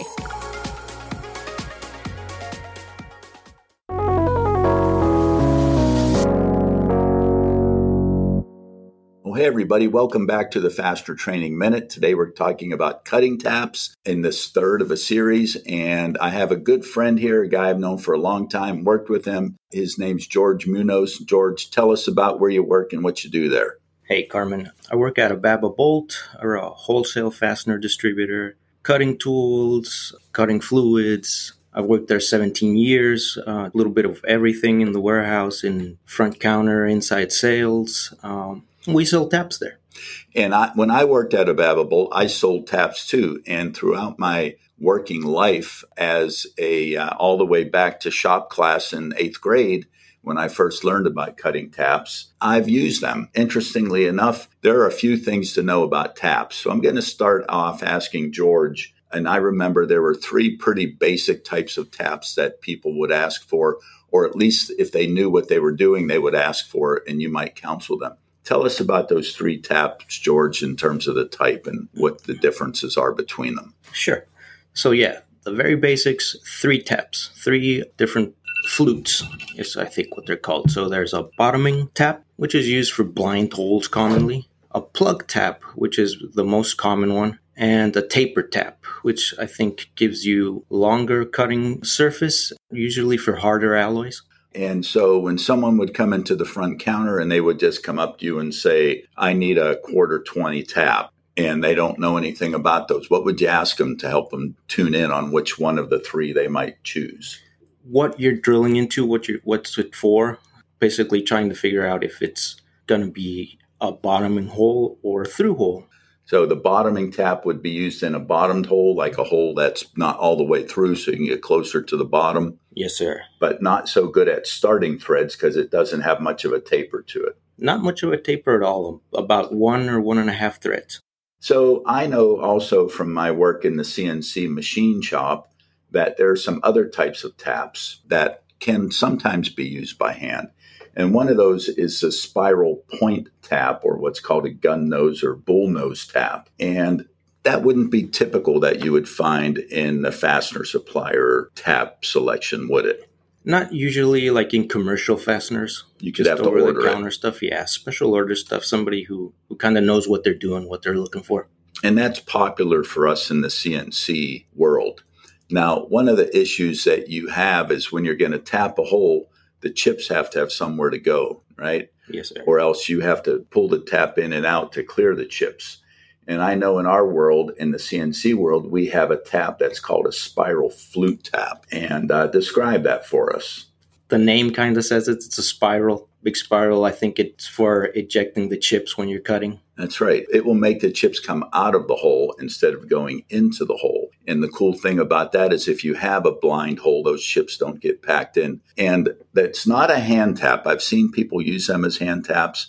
I've used them as hand taps, but they break very easily. Ask me how I know. You look at them, they just look spindly. They look like there's no metal or meat there. And they look kind of like a weapon, like a mace or something. They're just gnarly looking tools. So you have to have great control to use them properly, and that control comes from the CNC machine tool. And I'm going to tell you about one more type of tap that is uh, very interesting to me, and this is called the roll thread tap or the thread forming tap. And you look at that tap, and it has it could or could not have flutes, but it does not cut any material. Therefore, we must have a hole that's larger than the normal tap drill. Remember, a couple of episodes ago, we talked about tap drills. And with the roll thread tap, you need a larger hole because we're moving material both outward and inward.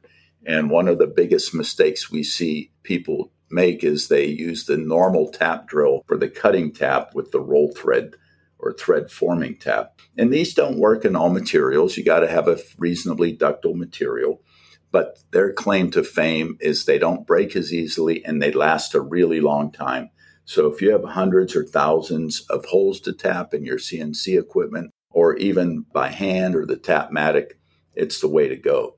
Now, that's the very basics of taps. And I would say there are some other types of taps. There are taps for tapping uh, pipe threads, for example, and there are taps for oversized holes. We have this thing called H limit, right, George? Yes, sir. Commonly, what you're going to see in commercial stuff is a 2H. Once people who really know what they're doing, they're going to change them. There's 3H up to 7H.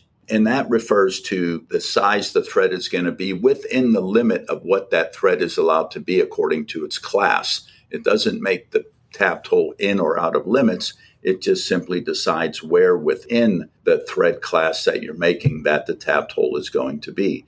And this comes in handy when you want a little bit larger hole for assemblability or a little bit tighter hole for whatever reason. Maybe you want a higher strength internal thread.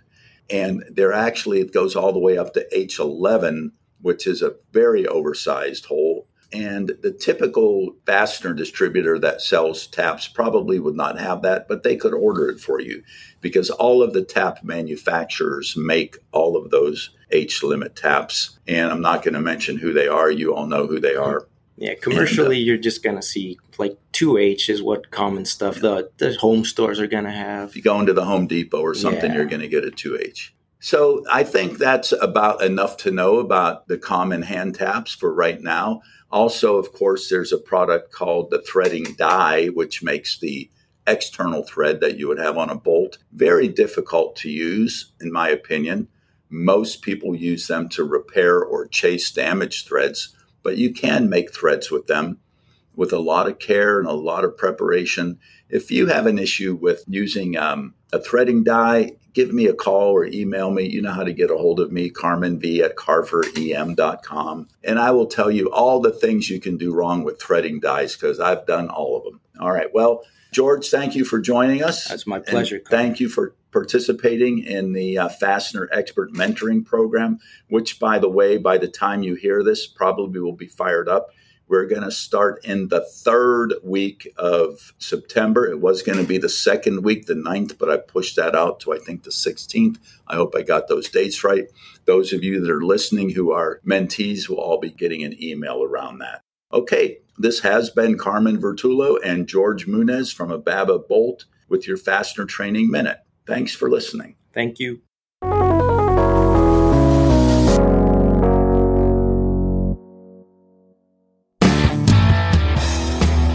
This is Mike Robinson with Star Stainless, and you are listening to Fully Threaded Radio.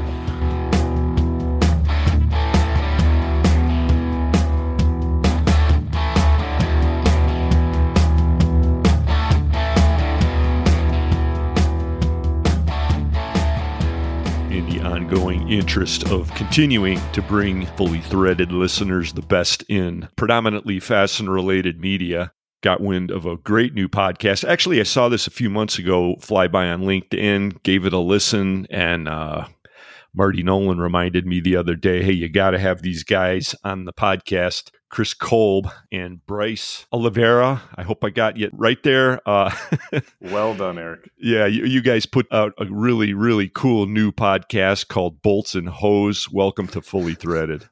Thank you, Eric. Appreciate you having us on, man. Thanks for having us, brother. Hey, it's great to meet you guys. And let's talk a little bit about your podcast, a little bit about Patriot Bolt, which is from where it hails and all that stuff. Man, I had some fun scanning these episodes. Looks like you guys have fun putting it together. And it's kind of awkward. I feel like we're cheating on Bolts N Hose because this is, I think, the first first podcast we've been on other than Bolts N Hose. And despite your your uh, perception there, we're probably not professionals at this either. So, you know, if you've seen some episodes, um, you know, uh, you know, we we do uh, sometimes our sound's not exactly right and our video's not right, but uh, we just have fun. You know, we're right next to a brewery here in Humble, so um, it's you know, what else are you going to do here on a Friday? No, you're doing it right. You're doing it right for sure. I mean, we've had a lot of fun with that particular subject over the years, and uh, well.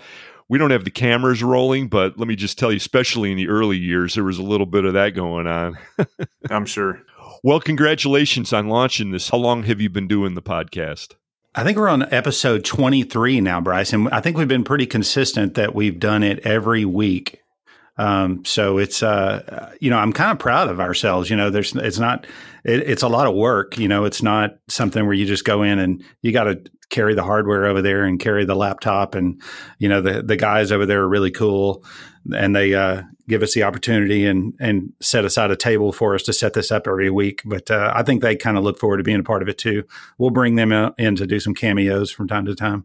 Yeah, we've been very consistent with it, and it's it's kind of difficult to you know keep it fresh every week and find new topics to talk about. But um, you know, I think I am being a little selfish here. I think we do a good job at bringing new topics to the table, and you know, we try to have some guests on that can bring some value. So it's been a fun ride so far. You know, it's definitely lighthearted considering the fact that the name of it is Bolts N Hose. So, uh, you know, w- we'll try to bring some some uh, some fun side of it, but we'll also try to inject some technical side as well. Um, there's probably a good mixture of people that uh, watch it or even pay attention, but uh, you know, regardless, we're having a good time doing it. I'm sure there's a few people getting some uh, some nuggets of information out of it. Yeah, hundred percent. I think it's a good mix. Really, really pays off. Okay, so we have to start this off by saying, how did you come up with the name? You know, we try to run a family show here, and what is we'll that all about? PG rated. yeah, go ahead. Go Kris. ahead. Well, I was just going to say, you know, we started with the bolting business, and you know, you you know, we we bolted on a gasket business shortly after we started this, and then uh, in the last year we started the hose business. And you know, honestly, I don't know that we've ever been asked the question or we've even evaluated that really, but I think you know we just started to say, you know, our offering, our product offering here is bolts and hose.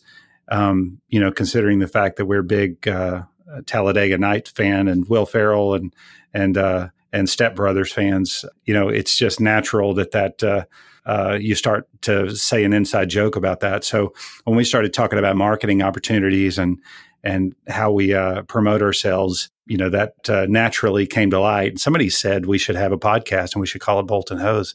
So, um, you know, I think once that idea was out there, there was no stopping it. And I didn't ever, I didn't ever think it was going to happen. Yeah, I just thought it was one of those silly ideas you throw around in the conference room, and it's never going to happen. And then one day, Kris and I just said, "Let's go next door and record this podcast." And I think we both were a little nervous, and but it's it's worked out well. I would say. Yeah, I think I, I uh, agreed that the concept was uh, something that we could do.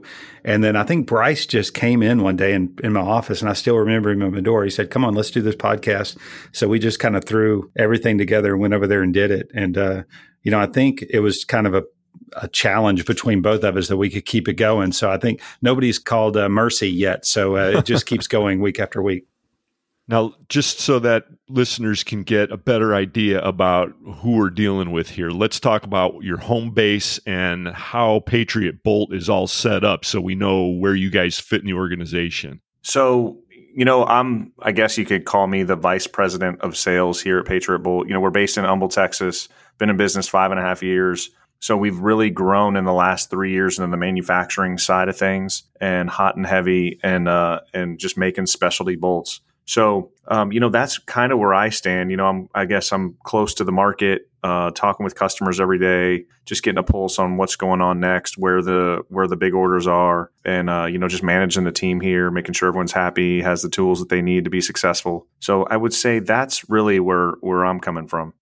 I think from my standpoint, I just kind of carry Bryce's bags for the most part. So, uh, you know, I'm here, I'm here, and I do whatever needs to be done. Um, I'd be considered the president, but uh, I don't know that uh, we really have a lot of titles around here. We just kind of all chip in and do what needs to be done. And it's fun that way. I think we all enjoy it. Um, you know, myself, I'm involved in a few other businesses. We started, uh, like I mentioned earlier, Patriot Bolt and then Patriot Gasket or Patriot Sealing Technologies. Um, so we started that uh, a few years ago, and uh, that business has grown into um, a manufacturing location that we have here in Humble, and then we've got two locations of all places in the UAE, the United Arab Emirates. Uh, one location in Dubai and one location in United uh, or du- Abu Dhabi, sorry. And then last year we started the, like I said, the hose company. So, uh, and that's based in Lafayette, Louisiana. So a lot of my time is spent, you know, uh, supporting those locations as well, just from a management standpoint. Well, Kris, you guys just didn't start this business five and a half years ago on a lark. So, how did this all start? Well, I wouldn't. I wouldn't necessarily call us veterans in the fastener world. Um, okay, it's kind of like the podcast. Is that what you're saying? yeah, it kind of is. You know, I mean, I think we we know we saw a need out there, and we tried to fill a need. And like I said, if you, um, I think you can be successful in anything that you do if you prioritize customers. I think that's the most important thing in any business, and I think that's what we realized when we started it. Because where we came from, it was you know, it was a corporate environment, and they just lost focus on you know what's important, and they were looking at numbers and um, you know looking how they could cut costs and cut commissions and whatever else. So you know that just drives good people away, and it was Kris's brainchild, and you know, I, I don't know if he'd probably tell you that he didn't have an exact idea where this thing was going to end. I think ultimately it, we saw it as a as a business where we're going to make you know specialty bolts, but how we were going to get there was another story. Oh, I love this. Yeah, when we started out, yeah, it was. Uh, I will admit, like Bryce says, it wasn't a very clear vision. Uh, you know, we I think we all recognize there was a void in the marketplace for a variety of reasons, not just uh, based on the fact that uh, the company had worked for previously had kind of dropped the ball a little bit. But um, I think just in the market in general, the the void that existed for specialty bolts, and uh, we just could tell while there were a couple of players out there, there was plenty of room for somebody else to to begin another operation. So like Bryce said, when we first started, we really didn't know how it was going to transpire. But, you know, I bought a couple of pieces of used equipment, uh, you know, a saw and a chamfering machine. And, you know, the idea from a special standpoint back then was just taking threaded bar and cutting it and cutting it into special lengths. And we we did do that for a, the first couple of years. And you know, you had Bryce and I, you know, loading up pallets uh, in the back of our trucks and delivering them to customers, and it was very much a service oriented. I always made the comment that we were selling much more service than we were a product. So uh, I think that's very much true in the beginning as, as much as it is today. But, you know, we, we started that doing that. And then, you know, as we were brokering materials and buying materials out from other people and reselling them, um, we just quickly started to move in the direction of, hey, you know, I found this used piece of equipment out there. Um, and uh, that's pretty much the way we've run our business. The way we run it today is that you know we've just kept it very lean and and very focused, and you know we don't really get into a lot of commodity fasteners, a lot of import things like a lot of people do. Most all of our stuff is specialty manufactured on a CNC or a Landis machine. You know, specialty threads, uh, metric threads, uh, Acme threads, anything with a special attribute that would prevent somebody from having it on the shelf or or importing it in high volume. Um, you know, we're there focused on domestic manufacturing, quick turnaround, specialty alloys, um, and any type of special attribute, like I said, that would make it something that uh, somebody needs domestic manufacturing. Well, you're in a perfect position, it sounds like, to evaluate the trend of reshoring. So we talk about that a lot on the podcast. What's your take these days? You know, I think there's just a, a huge opportunity. I mean, I, obviously, COVID disrupted a lot of things. Um, you know, one of the biggest things being supply chain and you know importing products. And I know a lot of people had issues just bringing over commodity items from you know China, Taiwan, South Korea, India, wherever else. And you know, we kept our doors open and we answered phone calls. We went and saw customers and I think it really brought some value, and people saw that, um, said, "Hey, you know, these guys are willing to help us when we need help." And so, the, you know, the more we've invested back into the company and brought in more equipment, um, we've just seen a lot more demand of people. You know, they just can't get their parts anymore. Um, you know, import product is it's just a disaster in our eyes. I mean, I'm sure some people are still having a success doing it, but you know, we got quality products. Um, we can get them done extremely quick. If you know some equipment goes down, we can manufacture product and get it to you in a in a very very timely manner. You know, one of my biggest pet peeves with importing is if you have a problem, how are you going to fix the problem? I mean, you know, you call your manufacturer in China and say, "Hey, these parts that you sent me are trash. We can't use them." Okay, good luck. You know, they're not going to stand behind their product. But if we make you something, I mean, I promise you, we strive to be perfect, but we're going to make mistakes. And if you call us, we're going to fix it and we're going to do it quickly and we're going to answer the phone and stand behind what we do. So I think that's the biggest benefit that you have of you know, bringing manufacturing back to the states and you know just utilizing domestic manufacture. I mean, you get good quality raw material. I, would say ninety percent of the material we're bringing in is going to be domestic, and then you know we're getting DFARS material. Um, so we're bringing in good metal, and you're dealing directly with a manufacturer. You can come witness and watch us. We can do first articles. Um, so it's just, I think, much easier to get a, a, good bolt in your hands when you're, you know, manufacturing parts here in the States. Well, those points are all well taken, but do you see or do you sense that these customers who are looking for parts because they're stymied by the current situation with the supply chain, are they shifting their mindset and saying, we're going to have to look for suppliers domestically now? I mean, is, is that a trend that you're experiencing? And if so, to what extent? You know, I think in our world, I mean, oil and gas, I think, is a little different. Um, I mean, we do see the inquiries because honestly, Eric, we're set up to be we're a job shop, and you know, our game is to turn parts around quick. Uh, but we still see the parts. We still still see people coming into us um, every day for inquiries on. You know, we got one this morning. It was like someone wanted 2.7 million stainless hex cap screws. Um, nice and they order. want it to be domestic. So those are the type of things. I mean, that's something that I would say 10 years ago, you're importing that every time, right? So I think people are definitely looking into uh, domestic manufacturers. I think I think everybody for the last ten or fifteen or twenty years, certainly before COVID, uh, domestic manufacturers, you know, with that offshoring phenomenon that you talked about, you know, you know, everybody is very drunk on the margins that existed with import product. You know, you could get very inexpensive product uh, from overseas and uh, it was relatively easy. And and that market developed over there very quickly, and a lot of the equipment was shipped over there. And you saw a lot of the major manufacturers doing it. Um, I mean, you can easily see from import records the just the thousands and thousands of uh, kilograms of, of, material that's shipped over from one manufacturer on a monthly basis, and uh, you know people get very addicted to that. So you know over time, that's that that phenomenon's been going on for what for twenty years or so, and uh, you know the domestic manufacturing has subsided. I mean, obviously you don't need the, the equipment and the people if you're able to import it that easily. And you know since COVID started, since uh, a lot of the tariffs have been in place. Um, obviously, it hasn't been as advantageous, but I still think you find yourself in that position to where people are reluctant to add the equipment and the and the people uh, back to domestic manufacturing. Uh, they're still just weathering the tariffs and weathering the storm in hopes that uh, you know eventually they still have their supply chains in place and that it'll just magically become profitable again one day.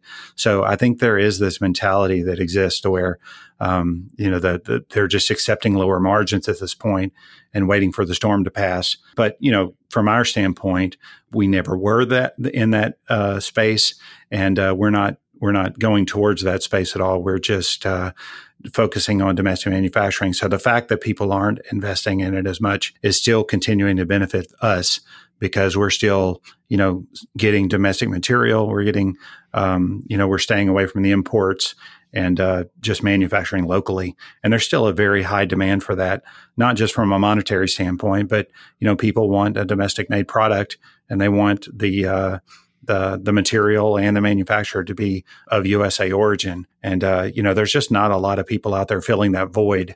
So we're going to take advantage of it as long as we can.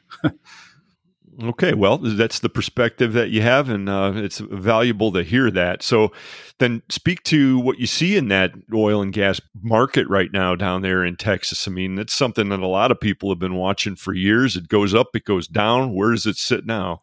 You know, I think it is still strong. Um, I think you know the price of oil is is stabilized, I think the demand for oil is you know obviously there. So we've seen just an incredible amount of demand. Um, you know, I think during COVID too, a lot of these end users, um, owner operators, just ran their plants, and a whole lot of not a lot of maintenance was done. And then once everything came back, it was just the demand was out out of this world. So they were running harder than they've ever ran, and you know just pulling more oil out of the ground and you know transferring it. And so you just you didn't see the the routine maintenance being done like normal. And I think we've really benefited from that for the, in the last year. And just from what I'm hearing on the streets, that's just going to continue. You know, you're you're hearing some of the biggest um, refineries in the world and chemical plants having um, some of their biggest turnarounds ever so you know when you're stopping something, you're going to rip a rip apart equipment that you've been running hard, and once you rip a, apart that equipment, there's going to be some big bolts in there. There's going to be some gaskets and equipment, and you know you got to turn stuff around fast. So I think just that demand for I see the next couple years is going to be very strong. Obviously, there's some variables there, but you know if everything just keeps going as is, I think it's going to be uh, very very good for everybody. Wow, that's really interesting. So, from the world as you see it, everybody's still in catch up mode in that market. I think so. I mean, I really do. Just because they run so hard. I mean, they're making, you know, oil companies are making a lot of money right now. Um, they're taking full advantage of not stopping their plants for turnarounds, um, for shutting down and, and fixing some stuff. So I think you've kind of seen that too. You've seen some situations where, you know, unfortunate situations where you have some fires or, you know, some small explosions and some of these plants are, are feeling it just because they're not doing that maintenance. Yeah, the ones that still survive are needing the maintenance. yeah, I mean, you know, you heard Garyville, one of the biggest plants, um, Marathon, one of the biggest plants in the country. Uh, they just had a big tank fire, you know, a couple weeks ago. There's been some situations down here uh, in in Houston, and I mean, it's it's going to happen when you don't do maintenance. There's going to be situations like that. Well, that's a good, plausible explanation for it. I'm glad you actually said that because I was starting to wonder, you know, the way that the food processing plants are going up in flames these days. You never know. And there might be something else to it, but I mean, I, you know, um, you know, they're like fertilizer plants. I mean, I know, I know fertilizers. It's a huge, huge demand right now for that, and you know, there's a lot of fertilizer plants. I think because Russia holds a lot over there, and so there's a big, strong demand for domestic fertilizers, and you know, they're they're blowing and going as well. So you know that's that's going to be I think continued for the next couple of years. Yeah, that's a huge subject to get into right there, boy. Wow. Well, so let me wind back to your podcast. Is this the kind of stuff that you talk about on Bolts N Hose, or uh, how do you come up with your topics for that? Bryce. I, you know, I think we um, we drink a couple beers at the brewery and we say, "What are we nice. going to talk about today?" And we throw some out there. I th- we've had a couple guests on, which has been more of a planned situation. Um, but then everything else is just, uh, you know, I hate to you know crack the door open here, but it's just we fly by the seat of our pants. There's a lot of spontaneity around that as well. So there's, uh, you know, Bryce and I sit down about lunchtime after a pretty busy Friday, typically, and we say, Hey, what do we want to talk about today? So typically we'll go out to the shop and grab a couple of parts and, uh, we'll go over the, uh, some of the interesting parts that we've got out in the shop. But then we can always come up with some technical, uh, you know, topic that exists uh, it's very common for us to just pick something that's randomly come up with a customer that day or that week and say, "Hey, let's talk about this." Because obviously, if one person is looking for that answer, you know that uh, then there's probably a need for it, and other people would benefit from it. So we're never short of content. I don't think. So you always produce these on Friday afternoons, is that right?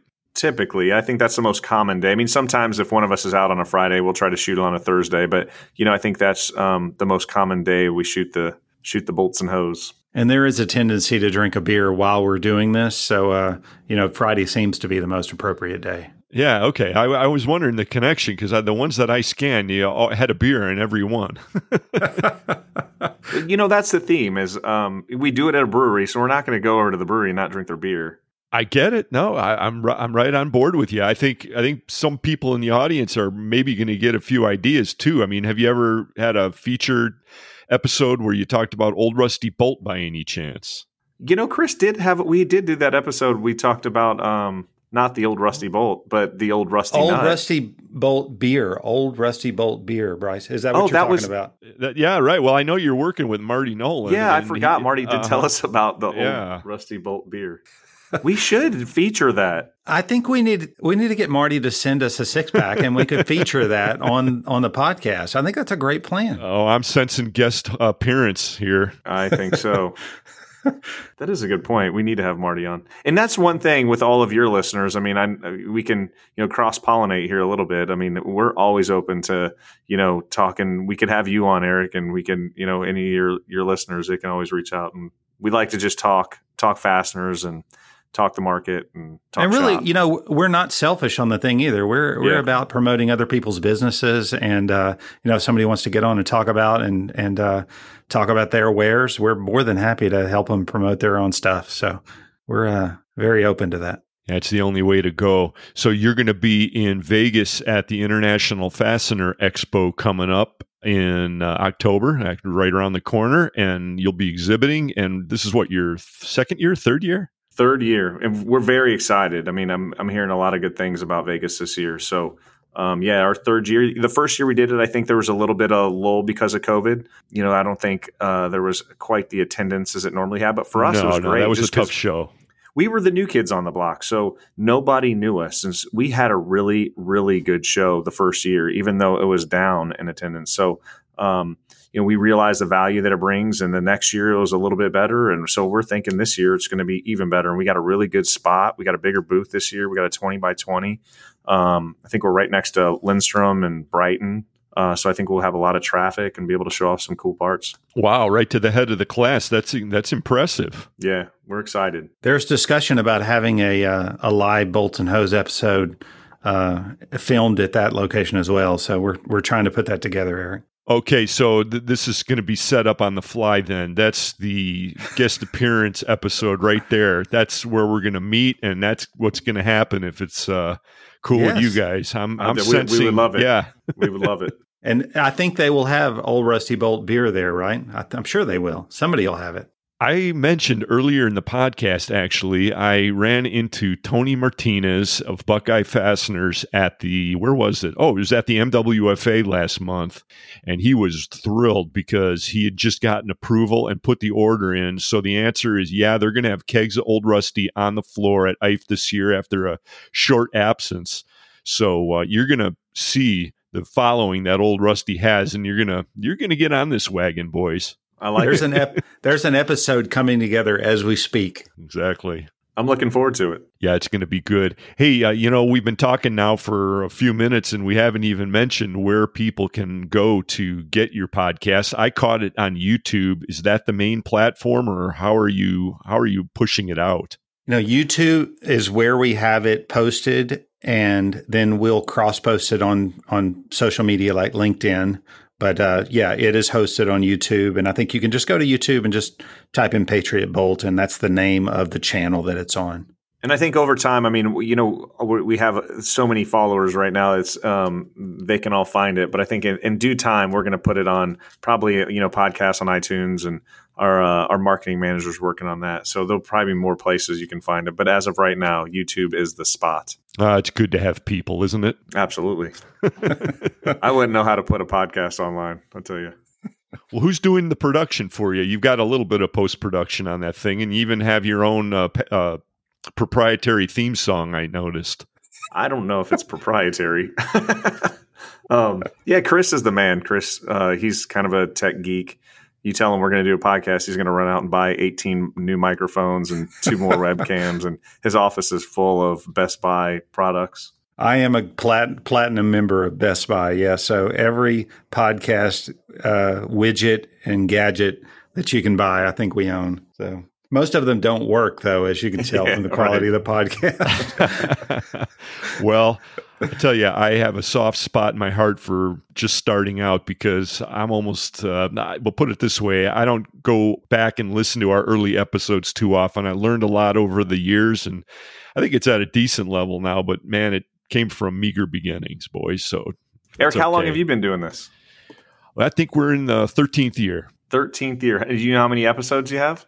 Well, this is 192 we're working on right now, and then we have a handful of special reports. In the early years, we started by doing two a month, and we just realized it was overkill for what we were trying to do. Sure. And uh, so we're monthly now. Is is basically our our published uh, schedule. Nice. It's well done.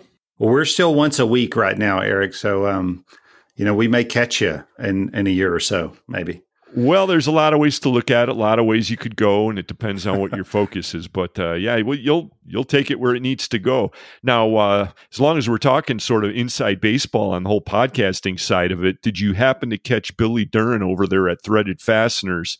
He just launched a podcast. We had him on a few episodes back. Also, I mean, uh, he's doing a little bit of a different thing. He's doing a leadership oriented podcast. It's called The Nuts and Bolts of Leadership. Very well put together, audio only, I'm, I'm pretty sure. Okay, I haven't seen that. We'll we'll have to check that out. Yeah, yeah absolutely. We, you know, always interested to get some ideas and stuff too. So it'll be interesting to check that one out. Yeah, he was on a couple episodes back. You can scroll down on the fully threaded page and really cool guy. He'll be in Vegas for sure too. So I hope you get a chance to meet him. You know that is that is one thing that you know you brought it up earlier. We don't have a whole lot of fastener background. We jumped into it, and you know it's just it's amazing the community that um, that you guys have, and you know we're trying to be a part of um, the fastener world. Man, you guys are very connected, and it's awesome to see you know just the the variety of people and businesses out there, and um, you know how much you've marketed and networked yourselves over the years. Yeah, it's definitely a unique industry in that regard, and we hear it quite a bit. And um, I think you're on the right path to getting a toehold in it. Uh, also hanging out with guys like Don Shan. yeah. No, you could tell Don's a legend, man. I mean, he just has that persona about him. That's right. And uh, so, you know, we've been talking here for half hour. We're going to roll out pretty quick. And I um, didn't want to wrap up without bringing to your attention something that I caught. I think it might have been on episode 20. You guys apparently were traveling either with Marty or Don, maybe both. You came up to Ohio and uh, you had a comment. I'd just like to uh, to ask you about, if you don't mind. Yeah, bring it. Bring, bring it, on. it on. Come on. Yeah. Uh, you know, and I'm, I'm, a big fan of Texas. Don't forget, you haven't met Brian Musker. He's the normal co host of Fully Threaded, and his moniker is Lifetime Honorary Texan. So, you know, our heart's down there. But sure. you guys happen to say this about Ohio. You know, it's just cool. You travel around, and I've never really been to where we went, and it's just a cool, beautiful area. Beautiful. Yeah. You don't think of Ohio like that. The rolling hills. It looked a lot like Texas Hill Country, but a lot cooler. And a lot more green. Yeah. Nice rivers and water. I mean, it was beautiful, beautiful place. Yeah. You don't think of Ohio all the time when you think of nice places, but it's great. well, here we go. so I'm being called out now. Is that it? Come on. now I know you a little bit better, guys. But uh, you know, when I first saw that, you know, I'm like, well, do I want to go through with this with this discussion? yeah, I think you think uh, Ohio. I mean, I'm I'm from Illinois originally. I was born and raised, so I'm a Midwest kid. Even coming from Illinois, I, I just always pictured Ohio as you know you think of Toledo and Cleveland and you just that just Rust Belt and man it was an, I was blown away of just the beauty and the hills and the greenery and it was just a very very cool place. Yeah, I think there's this there's this rivalry too between Texas and and Ohio when it comes to football, right? So I, I, you know, I'm, I'm sixth generation Texan, so I go way back, and I, I would blame that comment on just the exposure that I've had with Ohio. I just, I don't think that uh, you guys market yourself as well as you should. That's a fair comment, Kris. I'll ta- I'll accept that. I'll accept that for sure. And that was said like a true Texophile, and uh, it's all it's all cool, but I, I, just couldn't let that pass after I heard it. You know, all the things to dip into in one of your podcasts. You know, Zoom. That's what I hit. yeah.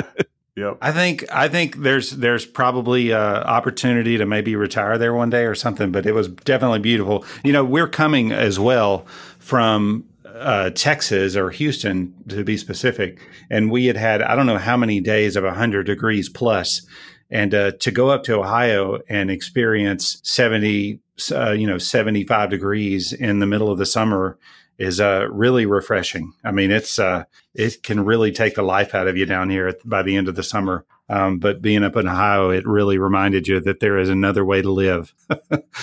All right. Well, you're forgiven, and I agree entirely. I'm a Chicago transplant now living in semi rural Northeast Ohio, and it's the water's fine, put it that way. Yeah. Yeah, beautiful. And it was a fine thing to talk to you guys today. I'm impressed with your podcast. You're having a lot of fun and great to meet you guys and look forward to seeing you out in Vegas. Thanks, Eric. Look forward to, to meeting you out there, man. Thanks for your time, brother. Kris and Bryce are the hosts of the Bolts N Hose podcast. That's a new thing. I've got all kinds of ideas to talk about with these guys next time, and uh, hopefully they feel the same way. So thanks for being here, guys, and uh, we'll catch you down there, huh? Sounds good.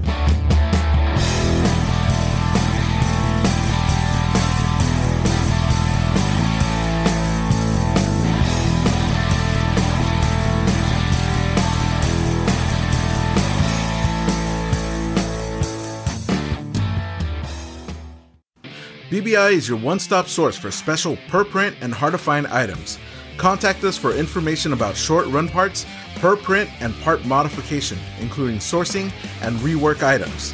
BBI customers are now able to receive instant quotes directly for secondary processing. Visit BBI's quotation manager today at brightonbest.com. Tested, tried, and true. We are Brighton Best International. To learn more about Brighton Best, visit us at www.brightonbest.com.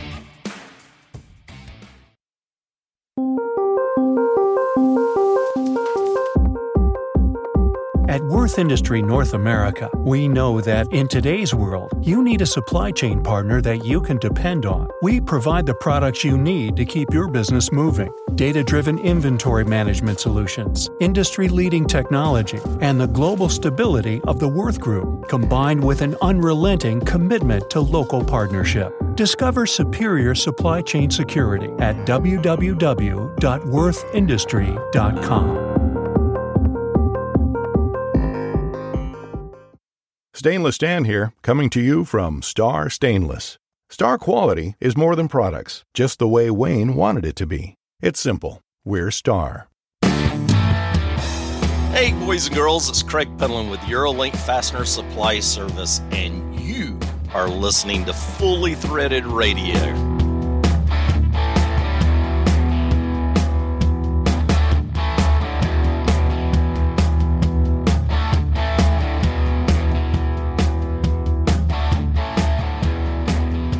Enjoyed that conversation with Kris and Bryce of the Bolts N Hose podcast. Give them a thumbs up out there on YouTube. Sure was great to meet those guys. And we'll see them out in Vegas. Hope to see you out there. Brian said to make sure you stop by and hit him up for some Vegemite when we're out there.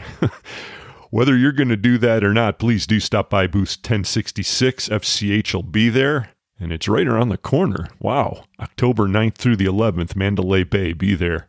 And winding this episode of Fully Threaded Radio up, let's thank all the guests on today's podcast. They were Don, the amazing Shan. He's got more S issues, folks, but help him out at Fastener Solutions. Charlie Kerr of Kerr Lakeside.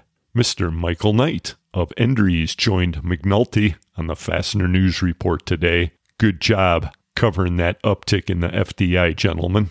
Carmen Vertullo and George Munoz double teamed the Fastener Training Minute today, and Kris Kolb and Bryce Oliveira of Patriot Bolt and the Bolts N Hose podcast. What a lineup. What an episode. Thanks for being here, everyone. The title sponsors of Fully Threaded Radio are Brighton Best International, Tested, tried, true. Brighton Best. Goebel Fasteners. Quality the first time. Go Goebel. And Star Stainless. Right off the shelf. It's Star. Fully Threaded Radio is also sponsored by Buckeye Fasteners, BTM Manufacturing, Eurolink Fastener Supply Service, Fastener Technology International, InSequel Software, J. Lanfranco, Parker Fasteners, Solution Industries, 3Q Inc., Volt Industrial Plastics, the International Fastener Expo, and Würth Industry North America. Don't forget, folks, Würth is also doing wonderful things for the Fastener Training Institute. When you see them out in Vegas, let them know you really appreciate that. And we appreciate you listening to every episode of the podcast. It really does mean a lot. Let us know what you think if you have ideas, questions, and so forth. If you want to maybe pack some extra special crackers for you when you have your Vegemite out there in Vegas. The email address is ftr at fullythreaded.com. Fire away. Closing the podcast today is a difficult thing because we've got some bad news. Since the launch of this podcast, we've gone through a lot together. Some good times, some bad times. We're mostly talking about business, but let's face it, there's always an undercurrent of personal relationships and friendships that are so important in this industry, maybe even more than some other industries. But the fastener industry lost a legend recently, and I'm speaking of Mark Strandquist. Real sad news when we got this. Hit a lot of folks hard. It would be hard to overstate the impact that Mark had on the lives and careers of so many people. And that's inside the fastener industry and in his life. He was generous with his time, he was loyal to his friends, and he was approachable. You know, he had no trouble relating to people at all levels. I think that's one of the reasons that he had so many friends and followers. But he was also a hard driving guy, and he looked for excellence in those around him. He could see the big picture and mobilize people to do what it takes to go for it. He was a sales guy at heart, but he worked his way to the top of the game and he played it like a champ. He took hits along the way, but he kept going, he kept growing, and he kept smiling through it all. You know, for my part, I had the good fortune of connecting with Mark through our mutual love of the outdoors and fishing, and musky fishing in particular. And lots of people have heard about his legendary annual fishing tournaments. Matter of fact, he called them during the Wisconsin years of that tournament the Legends of Boulder Junction. I can't tell you how many hats and t shirts and fleeces and things I have with that logo embroidered on them. he and Vonda were always so good with that. This was held up in northern Wisconsin at his fishing camp. He called it a fishing camp. It was more like a compound. It was an amazing place. Guys had come in from all over the country. He had some Würth guys from Europe there several years, and it would be a few days just to kick back and talk fishing. Very little business talk, really, if any, went on during those tournaments. And they weren't really tournaments either. They were fishing trips where old friends and new friends would get together and enjoy the scenery and the activity. And it was just a wonderful thing during those few years that I was blessed to be part of it. Give you one example of how they went all out to make it just a fantastic, unbelievable experience. There'd always be a group of us out on Marks Lake. We'd disperse across several lakes during the various days, but when you'd be out on Marks Lake, at some point during the morning, you'd see a pontoon boat coming across the water, and it'd be Vonda, and she would dock up next to your boat while you'd be out there on the water, and she'd have hot coffee and cinnamon rolls for you. I mean, where in the North Woods does that ever happen? Nowhere. But it was great. I mean, you felt like you were really getting concierge service, and she really knew how to take care of the crew and seemed to really enjoy doing it. Mark and Vonda, just fantastic hosts. And everyone appreciated it. Everyone worked together and had a good time. And you could tell the whole time Mark was just loving it. This is what he really loved to do.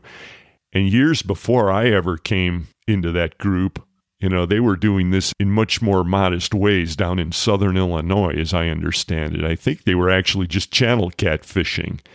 So I only got a taste of the later years of all that, but you could tell these guys had fished and hunted together for years, some of them, and a lot of memories were made during those events. I know a lot of you are real big golfers and you have other things that you do and you bond together.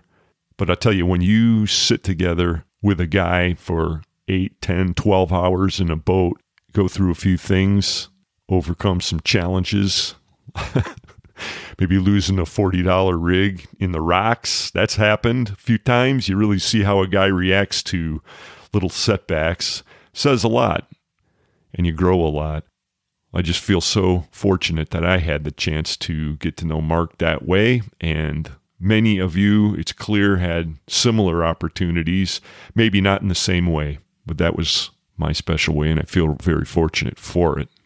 Mark helped the podcast quite a bit. I looked back and it was something north of 20 appearances he made. A lot of times that was connected with his FDI analysis. And every month, whether he was on the podcast or not, he'd always shoot me a comment about the latest numbers. He was always involved with that, always very generous with his observations and insights. I'll miss that a lot. I thought a good way to really salute Mark was to go back in the archives. And in particular, I found one from October of 2020. This was when he'd moved over to Anixter and he was setting up over there and he was reflecting on his kidney transplant. A lot of you knew he did not hide that. He shared that openly with people. And knowing him as he went into that and through it, and then afterwards, it was very obvious what a courageous and good natured person he is because he endured it and he thrived. And I think his comments here are inspirational for anyone to listen to. So we'll close with that today in salute our old friend. For Brian Musker, this is Eric Dudas. I think Mark would agree. You should get out there and sell some screws. We'll talk to you soon one of the initiatives is we're going to consolidate everybody into one building. And so we have space in the Wooddale facility to do so, believe it or not. We're, it's going through construction right now. Uh, so we're completely revamping a section of the office part so that we can fit everybody in there. And now we're going to be one team. There's no more silos. There's no more corporate. I always hated the ivory palace uh, mentality, meaning, right? You know, you you have corporate uh, up in the Ivory Palace, and they're not really connected to the revenue generating locations, and so there's always you know this thing about being out of touch and that you know being better than others, and I don't tolerate. You're, you're not an ivory tower kind of guy, Mark. I'm not. That, maybe that's bad. I don't know, but I don't. I'm not. I. I, uh, I uh, I'm a simple fellow that grew up in Illinois in the Midwest, and uh, I'm not into that. So we're going to put everybody in one building. So you know now, you know, if someone wants to talk to someone, we don't shoot an email and hope we get an answer. You can just get up from your desk, walk over, and talk to the other person, and and you know you'd be able to do the fun stuff where, you know, I mean, and it sounds stupid, but whether it's you know, like one thing we did over at Wooddale was we had kind of a, a cookout thing on a Friday. even in the COVID environment, we followed all the right precautions, but everybody wore their Chicago Cub outfit, right? And uh, I even went out nice. and uh, I went and bought a Chicago Cub hat, and because I really wasn't a Cub fan necessarily, but I thought, you know, I I did what I could to blend in, and and uh, and you know now and we'll be able to do that more as a group now and even silly things like an ugly sweater day or christmas celebrations i mean we'll be one team you know uh, within the corporate structure and all the leadership and then of course we, we always have our branches and we're scattered all over the globe but you know these are the types of things that i think are important culturally uh, that would separate us as i don't want to be a a corporate centric type of a company you know, I don't believe in that. I mean, corporate is here to support anybody that's generating revenue, the plants, the branches, the people out in the field to do the real work. I expect corporate, you know, they're not here to support corporate. We're here to support them. And that's one thing that I insist on is, you know, we're not uh, corporate centric that all we do is say, what else do you need? What else do you need? What resources can we provide? How do we make your life easier? That's the mentality and the culture I want out of leadership. Uh, and that's the type of stuff we're doing. So I'm really happy. Sometime around the Christmas holidays, we hope to move in and get out of this building and save some money, and then uh, and then get a tremendous benefit culturally. Right. So you're aware of the bottom line, but you're also culturally aware as well. Well, that's really interesting, Mark. And uh, of course, we'll all be watching to see how you roll this out. I'm guessing that uh, increased revenues are in your future.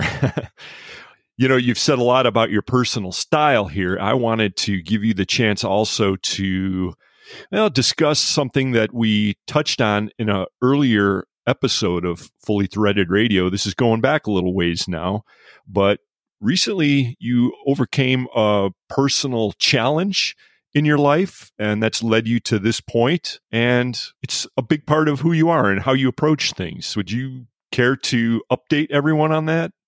Well, I believe you're referencing. Yeah, I had uh, several years ago. I'd, got a kidney disease that uh, basically uh, was unable to get fixed in time, and so I ended up having to have a kidney transplant. And so uh, I've had the good fortune of recovering nicely, and and uh, um, certainly not, uh, you know, damaging my perspective on life and and uh, makes you put more value to it. But yeah, I've been very fortunate to overcome that. It was a difficult time, and uh, going through that process and going through the after effects and you know the side effects you get from anti. You know, I'm on I'm a high risk guy, so in this COVID environment, I have to be careful about travel. Um, you know, being a high risk guy and. because uh, I'm on anti-rejection drugs, which I'll be on, you know, the rest of my life in terms of protecting me from rejection of the new kidney and all that. So you know, so I appreciate you you talk you know bringing that up. But yeah, I'm I'm I, am i am proud of the rebound and the ability to continue on and not just feel sorry for myself and you know go uh, hide in my house and, and not do anything. I you know this that's why this job is so perfect for me, and I'm very pleased and and I appreciate uh, American Industrial Products. Uh, they're the ones that own Optimus, and they've just been phenomenal in support for this year and uh, you know and what I do. So I just I love what I'm doing and and I'm not using um, that issue as something that holds me back. And uh, hopefully, I'm a good example of life after transplant, and uh, and that, and what you can accomplish and do uh, after dealing with some type of difficult situation like that.